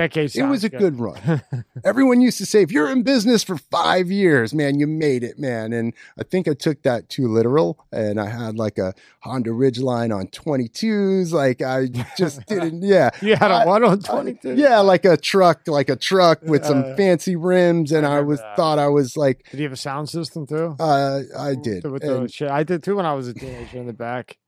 I regret it, man. Oh, I regret What's it. this? Oh, look at that. That's uh that's Annie's costumes and magic. wow! Look at you! Look Yeah. at you, buddy. I found another one. I, sorry, while you guys were talking, I was looking through your Instagram. I see this one, and then look at this hairdo. Oh, Look at that. Hair. What do you I'm- call it? Look Bro. at that. I love that. Is '90s. That's That's Fresh Prince. a white boy. teenage dirtbag right there. I Is that uh, Carlton? That's like That's white Carlton boy, white from, boy, uh, white Fresh boy, Prince. Fresh Prince. Yeah. bro, that was a step with a Gumby right there. And uh, you know, you couldn't tell me anything when I was that age. They, They were like, dude, you back. can't I have a like that." haircut like that. You're white. And I was like, bro, I don't believe in that. I Man. love Look, that. I didn't even have a tape. My hair wasn't taped up in the front. No, We didn't Wow, do that. looks that's good. pretty Uh, good.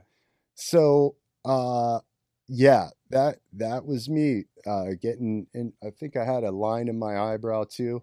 Um yeah, so I went to a high school called Dillard High School and I was maybe one it was a performing arts school and it was a magnet program and I was like one of 10 white dudes there. And um so I I learned how to fight at that school and um all good memories, man. Uh, all good memories. So so I got out, I got out, I had the shop and uh I I I got injured and then I got hooked on pain pills. How'd you uh, injure yourself? So um I I fell, I fell at a magic convention. Oh boy, I- Mm. not good. Not a trick. It wasn't a trick. I literally slipped on some wet something and fell and broke a piece of my bone off in my in my Oh. knee. And then um I got they gave me the pain pills and this was right before this was before fentanyl. This was before the burst of fentanyl. This was when you could get a thousand Roxicodone, you know, and so Oh, you mean that was when Pfizer went around and said that OxyContin wasn't addictive? No, they said that hydrocodone, whatever. I've seen the video, the commercial. Then their patent ran out, and then they came back and they said, "Oh no, no, we have something now that will hit quicker and it's not addictive." And they put the cotton in with it, and then that's what turned the turned this into a disaster. Yeah. And they told the doctors, "Just give a higher dose. It's not addictive." They went to court. Went to court, got fined ten billion, made the arthritis drug, killed another two thousand people, got fined fifteen billion, back out again. It's You or I amazing do that, I'm we still here. It's amazing that I'm here to tell the tale because uh, screw the jail and all that stuff and be, you know, staying out of trouble. Th- this these pills jam me up really bad. And so, whole huh? so I I got on the pills. I lost the magic shop, lost my house. Uh, back, my wife and I with my daughter at that time. My daughter's 19 now, uh, and I have a son who's 13. But we were back at living at my dad's house. Um, and uh, What a wife stuck by you through that too. dude, she's solid, man. She is I love her. Uh, I don't know where it would be without her. She's like my, uh, yeah, I, she's my everything. Uh, yeah, and I'm not just saying that because you're listening, babe. That's right. No, it's true. So She no, I'm being straight up, shit. man. Yeah, I um I chose her over everything, man. And so so I I was getting loaded up on pills and this was I lost the magic shop. I I even lost the the drive to do magic and I quit doing magic for a short while and guess what? The doctors cut me off. And what do you think happened? You went to the street. uh yeah i i couldn't get the pills so i started doing heroin. And uh so i was addicted to heroin and i was uh i wasn't doing mag i was doing magic but i can't no one's gonna hire me. I couldn't get my shit together. I couldn't you know uh do the stuff that i do now to book shows and i started working for DirecTV doing face-to-face sales. And uh being the top salesman using magic to to get customers and to uh, i would say you know things like uh, i would have this wallet that bursts the flames and then the cash comes out and i say is your is your cable company burning a hole in your wallet? And then uh, you know that would stop them and then i would convert sales and then if i could guess your favorite channel do we have a deal? you know? And um, so uh, i found myself reverting back to magic even though i was doing face-to-face sales and so it got to the point where I was doing heroin and I was um, then I quit doing that and I went back to magic. I How'd thought you I get it. off of it? Uh, well, that is the that was probably like a decade long struggle of uh, using heroin, uh, sniffing it, snorting it. I really never got into shooting it, but I was like, I was smoking it, uh, I was snorting it, and then I started getting on the methadone. Then I went to the methadone clinic, and I have to go there every morning. And I heard drink- that's worse to get off of than the heroin. dude, methadone was the hardest thing to kick ever. Why in the fuck? I, why would they give that to you? I would look at my stuff, my decks of cards, my books, my um, and I, what would my wife do with this when I die? What is she going to do with all this stuff? Like, is she going to throw it out? Is she going to sell it? Like, I was literally on my deathbed, man. Like, I was so bad Trying to get off of it, right? trying to get off of it. What'd you do to get off? And I, I didn't get skinny. I gained a lot of weight. I weighed 280 pounds. I almost weighed 300 pounds. Damn. Um, if I show you my license, you'll laugh, bro. I'm like a huge, like fat boy. And so it just got, my wife was like, dude, I'm going to leave you.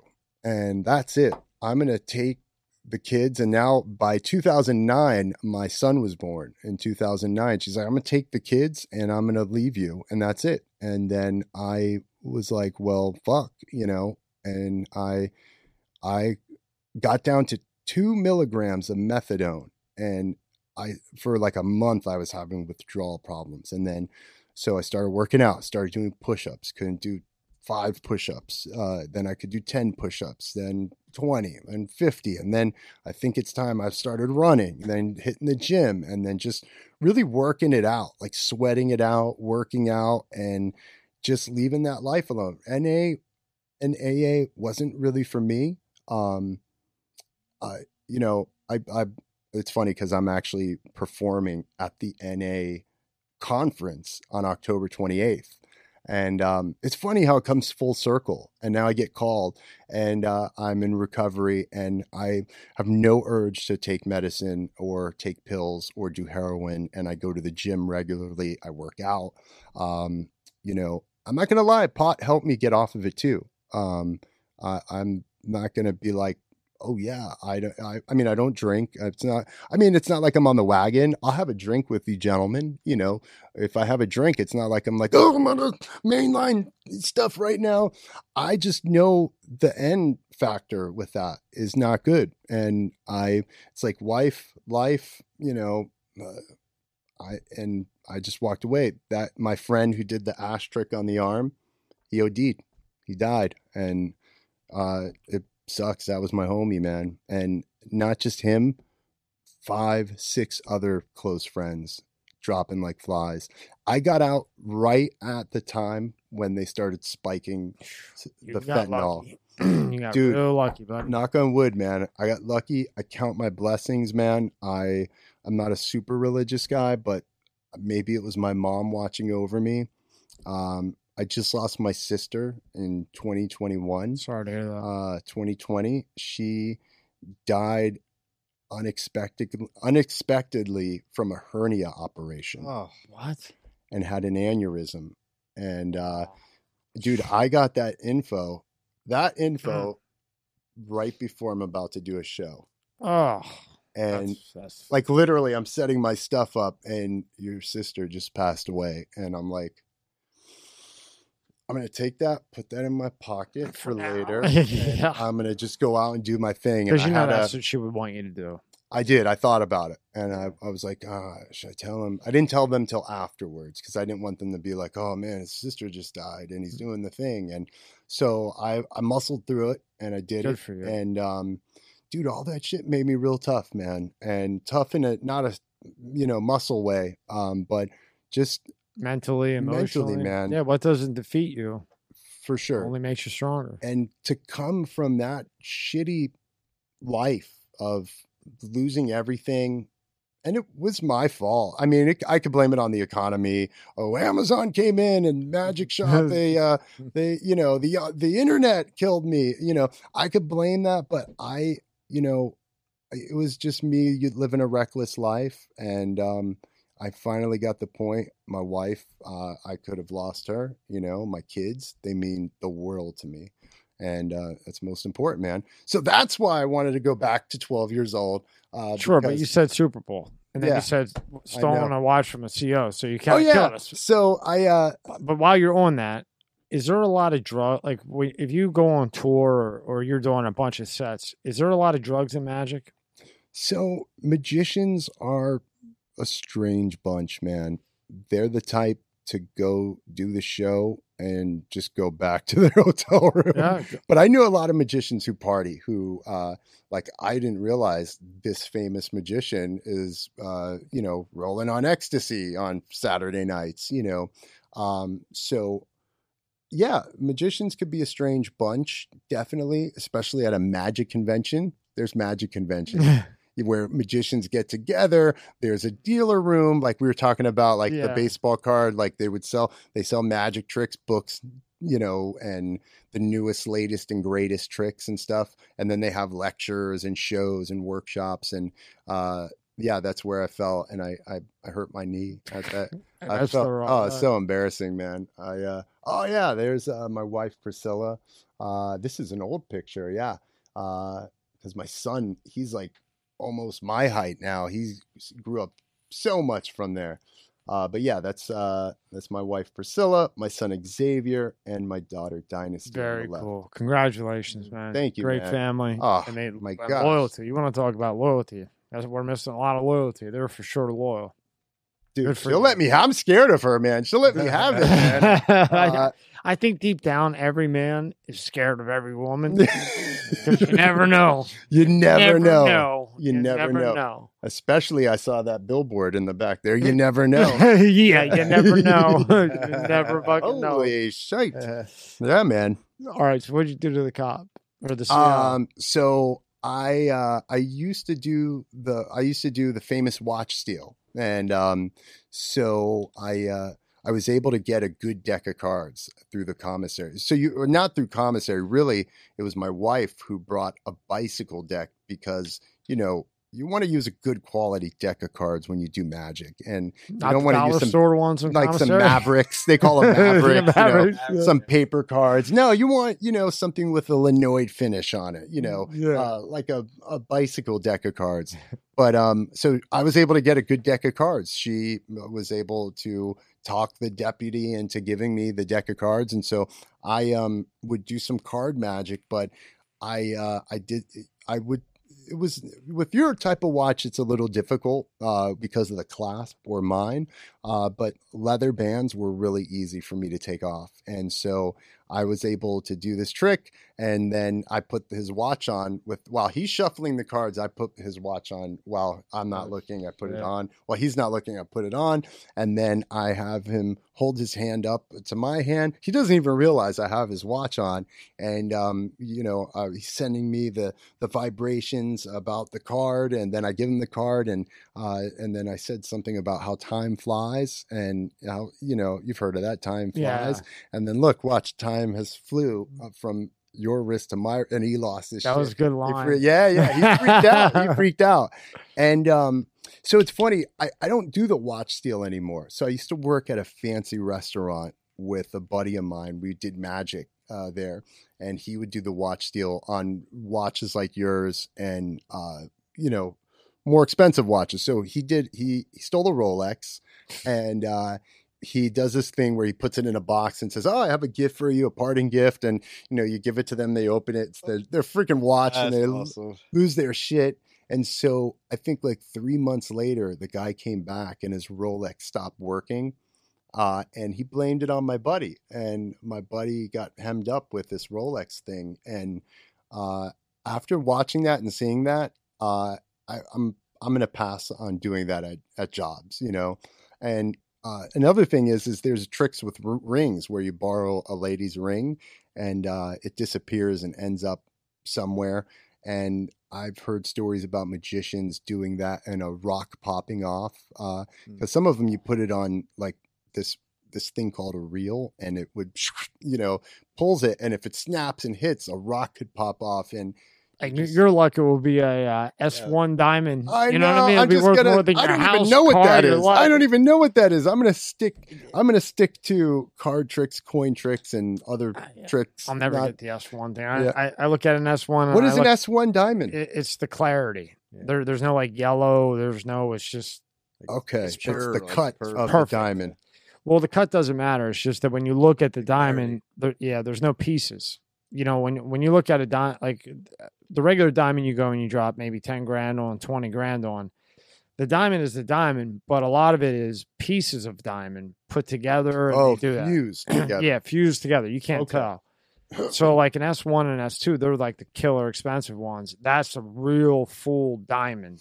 And the clarity, like under a scope that nobody can see unless you walk around with a microscope, the difference. If you take one that's 10 grand and you take one that's 300 grand, other than the size, you know, you just look at the clarity because that's what it's S1, whatever. You and I can't tell. You literally need, unless you get a real shit You need one of those little monocle Yeah. goggle things. yeah. So unless all your friends walk around with the the two by two binoculars, nobody's gonna know if it's an S one or if it's a Z one. And what does it matter? I mean, it matters, I guess, if you resell it or for value or for an investment, I guess. Well, I guess if you have you know like a hundred million and you go buy your wife a ten thousand dollar watch, Yeah.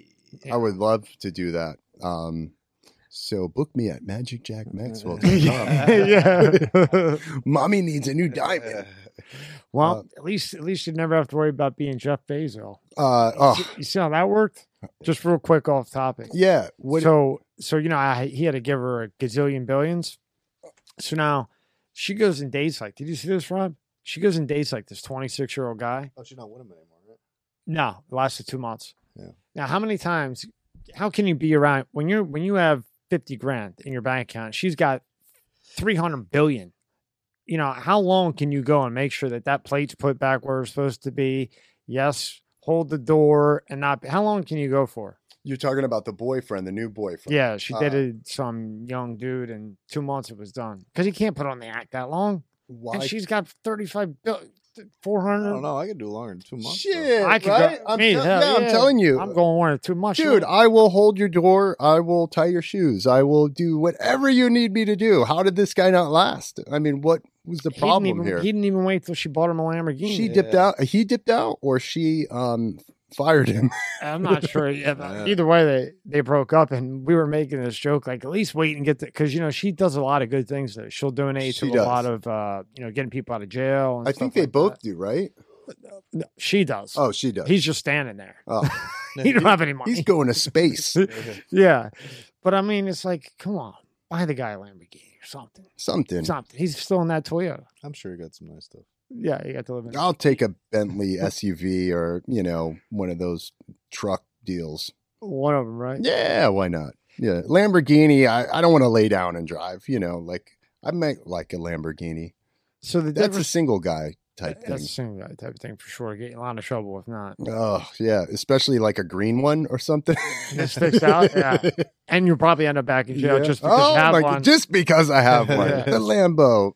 So when you do a, a the difference between a stage show and an in person show or whatever is like me and you like this This is like close up, man. close up, Yeah. and then a stage is on well, stage. there's a step before that. So there's the um uh there's close up magic right under your nose, like in the palm of your hands, and then there's like they used to call it parlor, like parlor or like platform magic, where you're not so far away, like on a stage, um, where, you know, I may have like 50, 60 to 100 people. You know, that's kind of like parlor platform. Stage magic would be like, you know, you have a few hundred people in the audience. Like for my type of show, for the magic that I do, like you got to stay in your lane. Like 500 over 500 people you start you you know it, it, i don't do big box illusions like you know box pushers and where you know you'd have a girl get in the box it turns into a tiger. Those are illusions and that's like an illusion show. And there's guys that have like an 18 wheeler full with illusions. They just travel the state and i mean the states and uh, do shows. They book out theaters and that's their hustle. Um, they don't do private parties like i do they go that route and usually you got to have a lot of money to play that game Why? because- yeah, if you're gonna truck around a Mack truck full of uh, illusion illusions. stuff, The average illusion to get a dope illusion uh, is maybe even a small one, uh, five, six grand. Uh, you know, if you got uh, some money to play with and you want to drop twelve grand on a on a on an illusion, you know, you got to have four, five of them. You know, to have an illusion show like a Las Vegas. Like even there's guys in Las Vegas that are doing rope tricks and stuff like me, like and hilarious. There's a guy named Mac King, doesn't do any illusions, uh, but is so funny and works out of a bag, and that's my type of that's my bag. yeah, you that's know. your bag, that, and you Yeah. stay in your lane, right? Yeah, yeah. I never really got into the illusions. That wasn't my thing, you know, with long flowing hair, pushing the box, you know, doing the blue steel look, you know, like, uh, uh, you know, turning the box around with the girl coming out. Uh, I did That's have an illusion once. What was it? Uh, I, it was a, an illusion that my daughter would get in uh, when she was like six, seven, eight, nine. Uh, and uh, it was a, a, there may be a video on my Instagram way back. And uh, it's an illusion. Uh, it was custom made. Uh, I actually befriended this guy named Rand Woodbury who lives here in, in Florida. And he's the illusion, the illusion builder to the star magicians. Like he creates them. He's an author. He makes the bases and the illusions. And he's got a machine shop. And he was on cruise ships for years, like 20 years doing his thing. And uh, he's uh, kind of retired from that cruise ship life. And he built me an illusion with scraps in his uh, in his workshop, and it was dope. It was like this illusion that you would uh, you could spin it around 360. It had these two walls, sort of, and then it had a curtain. You would pull it up, pull it down, and then my daughter was there in a Supergirl outfit like this, and uh, she stole the show. Very cool. Yeah. Give me one tip that you used to network to get where you were. Like, so if somebody's a magician or maybe even any job, what's a what's something that you did network wise that really you noticed paid off? Um, uh, being ready and on at the drop of a dime, and really just being vocal. Uh, you know, if I say, uh, "Hey, what's up, Tommy? Hey, how how are you? What do you do? I'm a magician." Uh, what's the next thing you're gonna say? Show me a trick. Okay, and if I say, "Oh well, oh what? Uh, uh, I'm not. I'm not really ready now," and uh, that automatically, for. yeah, I'm Yeah, done yeah. for. Tommy is going to be like, "Dude, this guy, he's I never not thought a about it magician." like that. Yeah, if you So- go up to somebody, yeah, and you show them a trick, you got them. you yeah and you just make a connection and that's what magic is about is making for me it's making a connection with people creating an experience that they're going to remember so i do this effect in my show where i borrow a uh, a hundred from an audience member and uh, uh, oops it accidentally burns into flames and uh, before it does they sign their name on it a few people write on the bill like literally they write on the bill and then it disappears. Um, and then at the end, it is in a kiwi that we cut open, and the the the kiwi has been in an audience member's possession the entire time. They've been holding it since we exchanged the money and the kiwi at the same time, and then I cut the uh, I, I cut the the kiwi open. The money's sticking up. They grab it out with some tweezers or their fingers, and uh, they open it up. It's the bill, and that I used to close my show with that for a long time. I still do it in my show because if I don't, and people see they say, "Well, you didn't do the kiwi trick," so it's kind of like my thing. I was gonna say, like, this is more comedian talk, I guess, but like that's the punchline. Right yeah, at the, money's in the bill. Yeah. yeah. Yeah. Uh, and it's funny because in my show, it's like one of the first things I do. The money disappears, and then uh, say you give me a hundred, uh, then I, I mention it as a fifty, then I call it back as a twenty, and They're then probably like, oh by the God, I time it's like a dollar bill. It's like a dollar bill, you know, and I, it's uh, I keep miscalling it.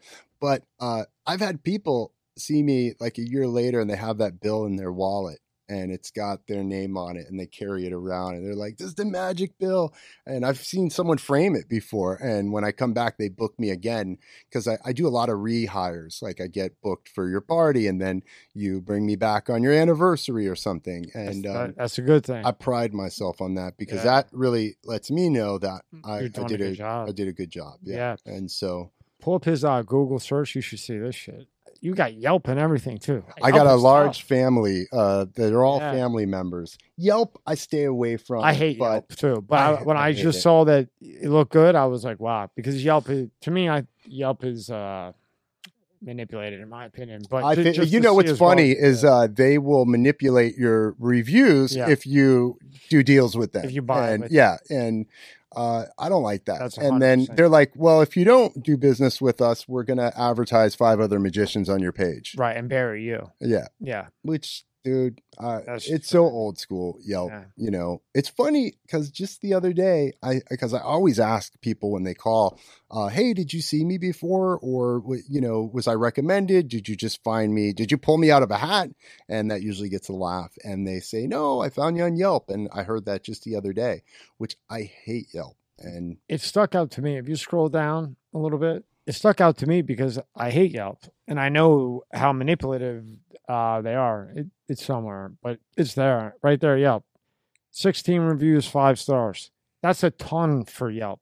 Because if you're not paying them, if you're not working with them, dealing with them, And if you um you don't have to go to the page, but if you go to the page, um you'll see yeah, there's like 30 reviews that are not recommended.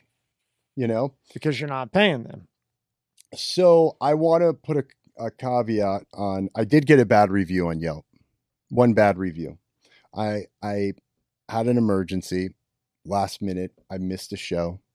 I gave the guy his deposit back. I apologized profusely, offered to work for free, and um, he still he gave me a bad. that one. That's Yeah. that one. Yeah. But you know what? I'll tell you what. I booked a show based on my review. I mean, my reply to that guy because they said it was such a heartfelt reply and that um, they had mentioned it and I booked a show from it. But right now, it was so long ago. It was years ago. That sucker's buried. And but Go I I go did back, Rob. I did try to get it removed and they you know Yelp was like, well, if you uh, Yeah, if you play ball with us, we'll remove it for you. And that's so shady, man. It's I just just left it. You know what? We have to accept our flaws, man. Dude, I, I I'm really sorry I missed that show, but it wasn't like it was you got Johnny's 212 birthday party. Google reviews. That's super impressive. I do. Once again, The- and congratulations. Thank Five you. stars. And bro. all five stars too. all five stars. And I will tell you, I wish everyone left a review.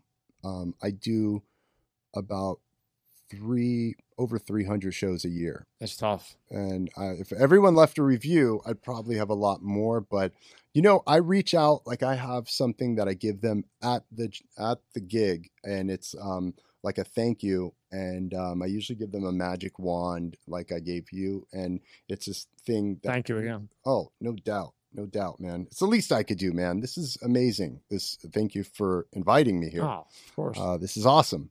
Uh, and so I, I I give him this thing, and it literally shows you how to go on Google, and it has a scanner like my QR code right there. And Smart um, I I try to drive them that way, and then if they don't leave a review, I'll send a th- I send a thank you note to every client after the show with with some review links. But I ask three times, and that's it. and then after that, enough. right? yeah, yeah. I mean, you don't want to be You don't want to be over, be, But also, people man. forget though, and so I send a friendly reminder. But I only do it three times. If they don't leave a review, it's all good, man. Um, but still, the, I've gotten people book rebook me, even though they didn't leave a review. Um, you know, so that's good. I think people Um, just I think people just hate to write stuff. I know it sounds weird. It's like laziness. Yeah, I if think you I've just had read hit like, five, if you just Yeah. had five stars, I think Yeah. everybody would do it. But then you have to be like, oh, what am I gonna write? Well, he was great. but I don't feel like writing it. Like that's what I think people Yeah. go in their head. You're, uh, you're right because now that you're saying that, uh, somebody asked me to do a review, and I sat there and looked at the screen for ten minutes, typed some stuff, deleted it, typed some stuff, It's a deleted pain. it, It's kind of like, And, you um, hate to say it, but it is. It's kind of a pain in the ass. and I was in that situation where I was like, I already told the guy I would leave a review, so, and then I, I, Eh, you know, I thought I thought of something that was meaningful, and I wrote it then, you know, but I didn't at the time. I couldn't think of anything, but then I thought of something. Like think about it. I think maybe I think like anything like I get, like if it's just like hit five stars, boom, easy, do done. Like one. those star, are good. bump. I got a few of those Yeah. where just the five, the rating, yeah. the Yeah. rating, and uh, I'm you know because I get that notification. I'm like, and it's funny because at the house I make a big announcement of it, and I gather all the family members up, and they're like, "Oh, you got a five star review again." Uh, they mean a lot to me. Yeah. They really, you know, because and they help you. what job do you work at where somebody applauds applauds for you or says hey tommy you're doing a great job. You know th- those reviews are really encouraging for me and inspiring. It also it reminds me of where i came from that shit douchebag uh life that i was living before you know? And uh it kind of is just another reiteration that i'm doing the right thing and that you know You're on the right track. It's Yeah. yeah. The other day I was like, well, what am I going to do when I grow up? And I'm 45 now. I guess I'm doing it, and this is it. Yeah. And um, here we are. let's, Like, oh, I put- guess let's go to uh, the YouTube. Play this one, Rob. it may be a little loud. Okay. I think it- Please welcome the magic and comedy of Magic Jack Maxwell.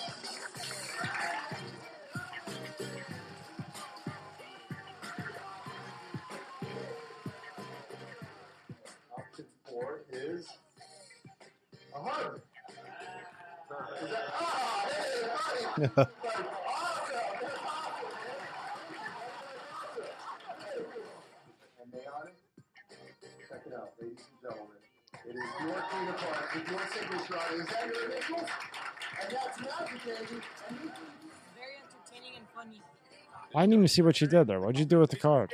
Uh, that trick is a um, a folded up card that uh, someone signed, and it was hanging in a paper clip, and then uh, it's there in full view at all times, and we do some crazy shit with the card, and then it ends up their signed card is folded up in the paper clip. Um, Very cool. pretty cool. run around, make that sound like an So yeah, if anyone is listening, I need a new I need a new demo video. Um, they're so hard to come by, and it's if I could Sorry, actually, it was five cards go in the box, six cards go in the box, seven cards, eight cards, nine cards go in the box. Thank you so much. I snap my fingers, casted a shadow. I said the magic words. This is a fantastic audience. And just like that, that's when I had one. I had two. I had three, four, five cards in the audience saying, Go on. Go to the next one, Rob. "Hey, I like the rap voice." The next tab. Yep. Yep, Oh, yeah. pause Yep. I have to show you a little trick. And I'm sure if you heard that there was a magician coming here, you probably Maybe fast forward a little bit till he gets going. right? I mean, when you think going on here. Show me a sign up. Can you see the small room? And can you see the long room? Wait, I'm sorry. That's backwards, right? Sorry, yeah, that's that. I'm sorry, I had backwards. I'm so sorry. All right, so yeah, use a really, really small rope and also a really, really long rope, okay? Uh, what's wrong? So it's the small and the long rope.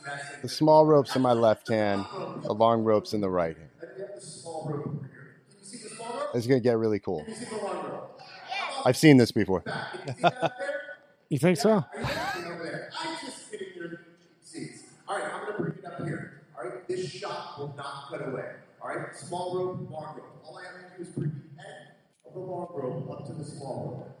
I bring the other end of the long rope up to the small rope, and when I pull it like that, it creates the optical illusion that they're both the same size. Love that. That's cool. Now, remind me here. Remind me here. Yeah, it's a six minute trick. It's my rope trick. I love it. Uh, it's actually a magician fooler. Um, it's pretty cool. But you see, we're watching it now, and it's you hear the audience clapping. It looks like I'm doing some cool shit, but there's nothing like seeing it in person, like Yeah. actually being a part of it. And um, that's why when I watch v- myself on video, and also another thing with magic, uh, if you you see, you don't want to do the whole trick. Usually, you know, you don't want to, you know, you don't want to You want to leave people like guessing. yeah, because Yeah. that's what you pay for and that's what you see in person is you see the whole trick. So on these videos, you want to get the audience, you know, bl- blown away, them clapping and you see the interaction and that's really what's I think most important in those videos, not the magic itself. I mean, of course it's got to be good stuff, you know, good magic, but that's what people pay for. And so with magic nowadays, there's so many magicians online. It's exploded. It's uh, magic is more popular than ever. Believe it or not, there's more books.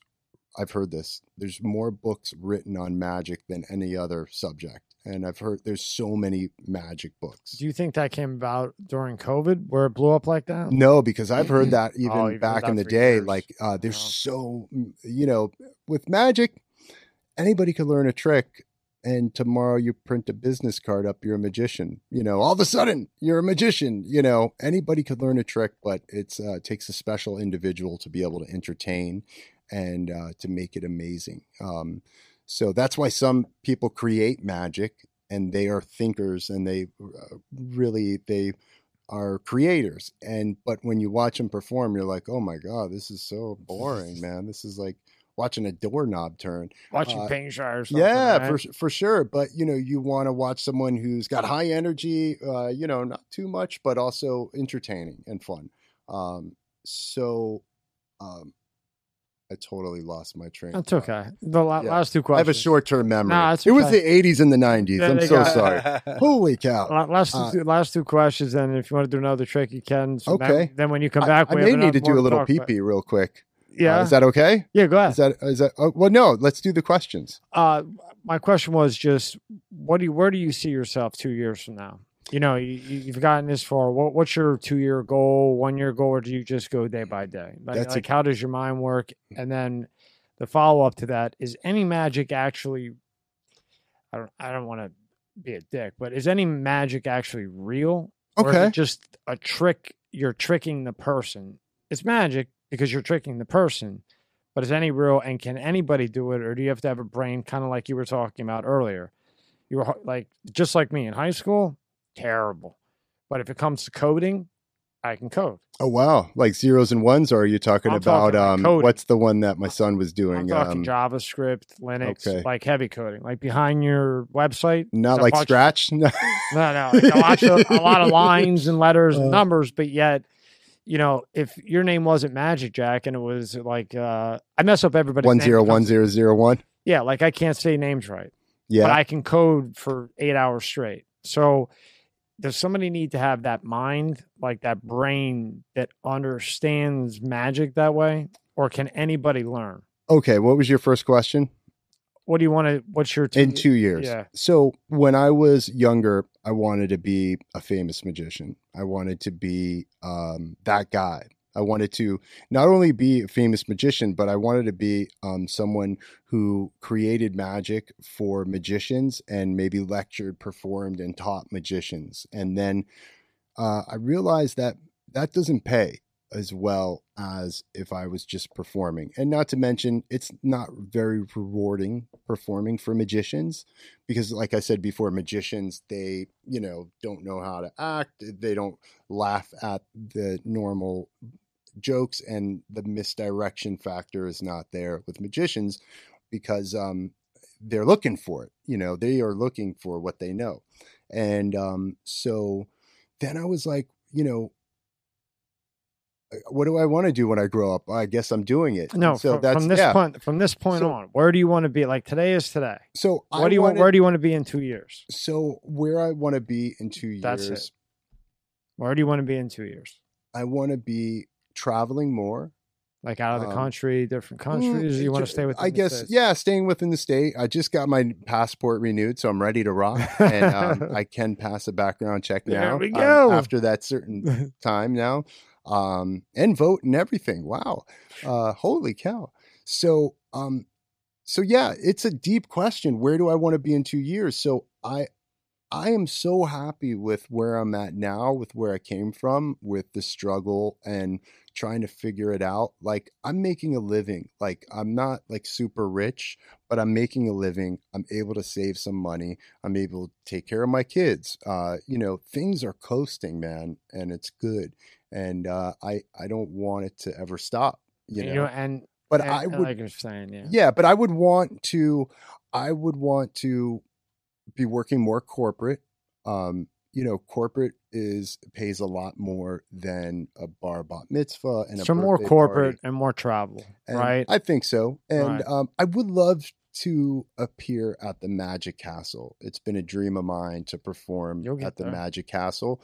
Um, I, I've just never submitted a video. And uh, the thing is, you have to submit a 20 minute video uncut and a, a beginning, a middle, and end. So it can't be 20 minutes of your show. It has to be 20 minutes. And uh, my you got to the Super Bowl, you'll make it. yeah, for sure. But you know what? It's not even a high paying thing. It's just a status thing. And you know, sometimes I I want that respect from my peers and I want to perform in front of them, but then I'm like scared because it could be brutal and performing in front of other magicians. But it's great if it can, you can put that in the portfolio. Yeah, man. that's like a feather in your cap, you Yeah. know. Like, yeah, I performed at the castle, uh, Super Bowl, you know. Uh, so I would love to travel a little bit more and uh I mean, it's not like you don't have enough. You have You know- American Express, you have, you know, Lionsgate. I mean, he's you got heavy hitters. lot, yeah. So now, can anybody do magic? Can anybody do it, or do you have to have the brain? For it? anybody could learn a trick. Really? uh, but it you, it takes a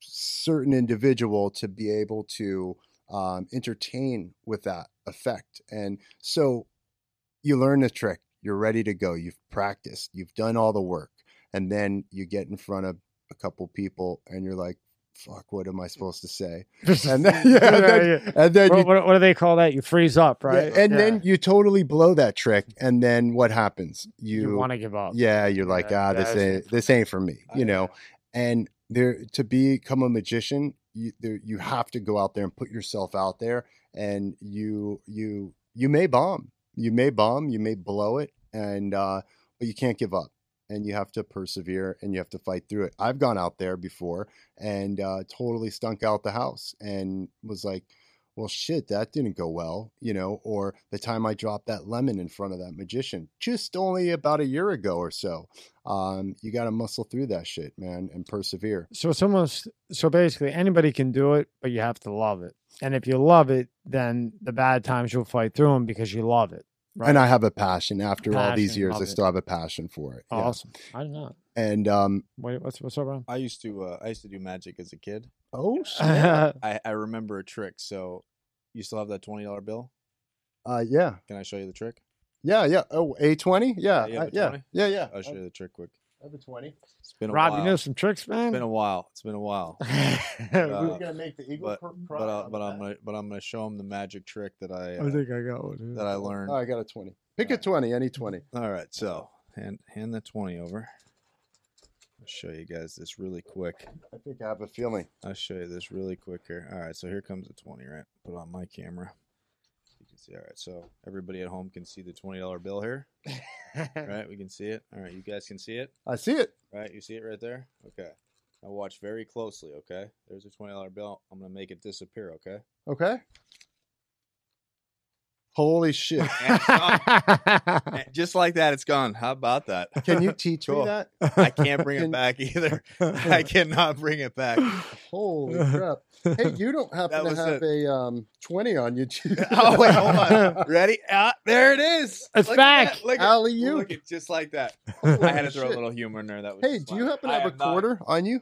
I don't. No, Uh, no. you got a quarter, bro? I do not have a quarter. I can look while you take. You want to go take a leak and I'll look? Yeah, I'll take a leak. And Okay. uh, I uh, I got a cool quarter trick.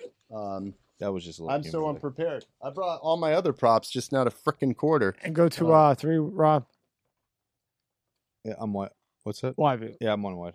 All right. And Magic Jack has so kindly given me this right here. I'm very thankful, man. That's awesome. No doubt. Thank you, man. It's the uh, the official Magic Jack in the Box magic set. That's right. Uh, 50 uh, of my favorite beginning tricks. Um, that's right. This one right here. This uh, this is the ball vase.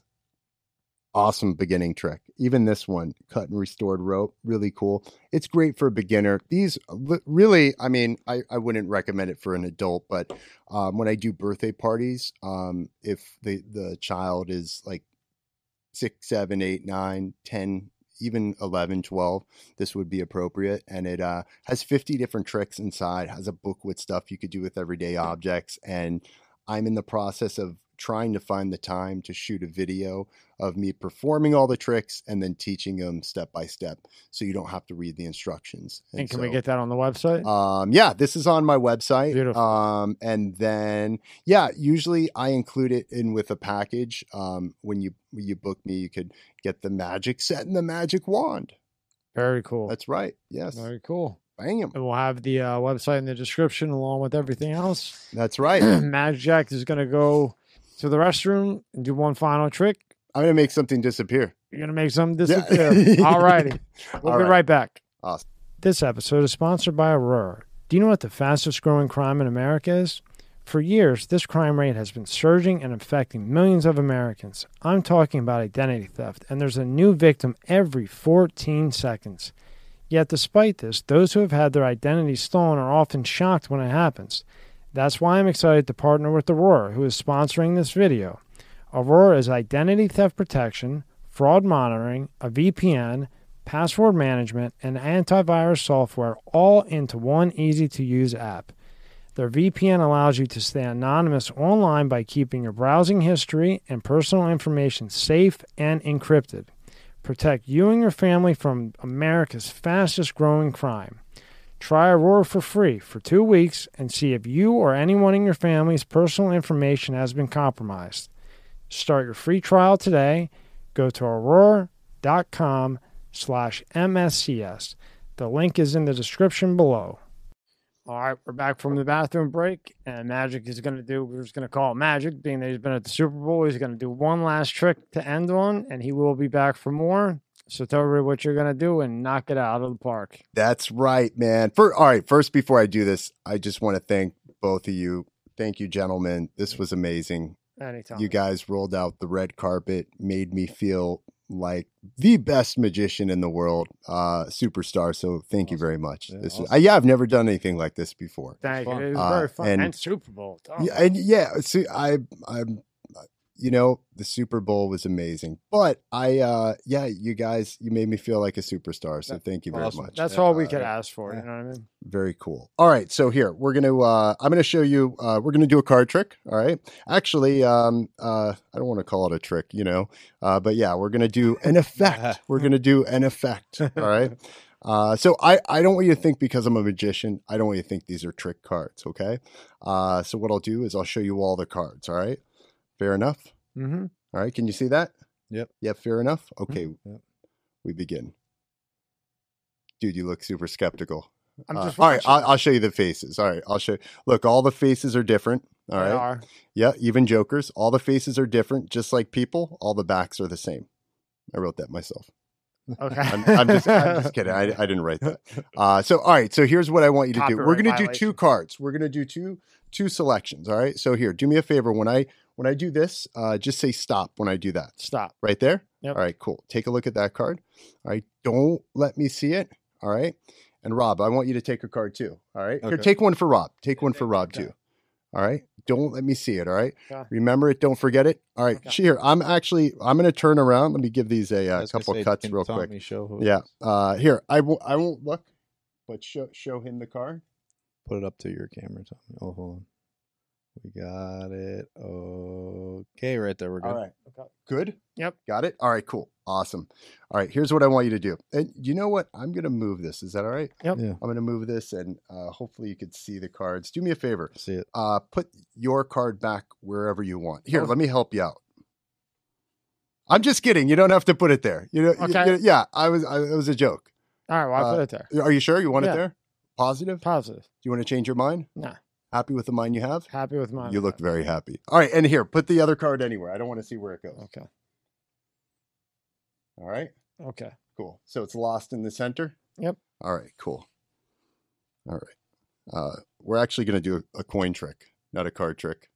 I'm, ju- I'm just going to slide them off the table, all right? And I'm going to use my uh, my little jeweler's pad here. I sell costume jewelry on it after my show. uh, I'm just kidding. All right, so here, let me give it a let me give it a good shuffle. All right, so let's give it a good shuffle. All right, and uh, this is how they do it in the casino, right? All right, watch. All I have to do is this: is cast a shadow. Do you know what happens when I do that? Some voodoo shit. Some gonna put the, put the card up front. That would be dope. Actually, nothing happens when you do that. Oh. Uh, it's just for looks. Uh, Oh. but look here, watch. I'll show you. Look, Beep. When I when I press the button right there, check it out. One card comes to the top. One card, the Joker. The Joker. That's What about the Joker? That that's the Joker. That is the Joker. Yeah. Okay, uh, but I I could tell by your reaction that wasn't your card. mm, I never said it was your card. Never Uh, said it was no, my. you card. Yeah, Jokers are wild though. Technically, in the world of cards, they could be any card. Yeah. Joker's a wild. Uh, Yeah. okay, so here I want to do this slow because I don't I don't want you to accuse me of doing anything uh, fast or fast No, I'm not movements. Is that yeah. so? All right, so I'm going to bring the cards. Can you see the cards if I bring them back like this? I can see them on the on the table. All right, so here, look, here, look. Uh, this is what we're going to do. All right, here, let me uh, put this right here so it's not so confusing. Jokers are wild. They could be any card. I'm going to hold this up. Oh, we're right here. Look, we're right here. All right, here, I'm going to just tear it. Have you heard of the ancient art of origami paper folding? Mm-hmm. Check this out. How does this look so far? Turn right down the middle. Does it look like anything? Mhm. I'm thinking you picked a cherry colored card. Yeah? maybe, maybe not. Black cherries? Nope. Hmm. You picked a black card. Maybe, Let's see. maybe not. What was the name of your card? I can't tell you Hit me. Tell him. the name of the card. Tell him what gives it card away. you picked. No, he, Yeah, it's he wants to okay. know. That's fine. Oh, oh, uh, what did I pick? Uh, four hearts. Four of hearts? Yeah, Was it the four hearts or four clubs? It was a four and a six. I remember. four and a six. It's imperative you remember the card. What was your card, Rob? Was it the six of hearts and the four of clubs? I believe. Six of hearts, Mhm. four clubs. You fucking got it with the joke. With the What? ass Six of hearts shit. and the four of clubs. Look at that. Matches perfectly. Six of hearts and four of clubs. That's what it was. Yeah, that's, That's what, it, what it was. was. Wow! And you ripped it down the middle, and you have Yeah, with Jokers were map. wild. Yeah, you can check that out. That that that is that's the card right there. I'll tell you what, you pre- right. you presented that good because Huh? Because it, good. you you made it seem like you messed up and you were like trying to fix it. Well, when That you wanted good. Tommy to remember the I card, did, I'm but like, Tommy, oh, you gotta remember the gotta card. God damn it! Like, oh, shit, because I was so stuck on the Joker because Yeah. I thought he messed up. Well, you you went out with a banger, man. Awesome, good. man. That was good. Thank you so much for your time, Dude. brother. awesome stuff. I hope you come back. awesome. Oh, Yeah, we'll do some more stuff. This was and- awesome. And talk just like we'll talk Bob Lazar. yeah, I can't wait to come back, man. Awesome. Yeah, Bob. let's let it marinate and uh, let's see what the people say. Maybe they want me to come back. Who knows? We'll do some magic. We'll do like a whole magic thing. awesome. Yeah, man. Love Thank you guys. Thank Appreciate you. it, man. Awesome. Thank you again. All right, that's what's I've up, never man. seen Yeah, like that man. before. Holy shit. Sweet.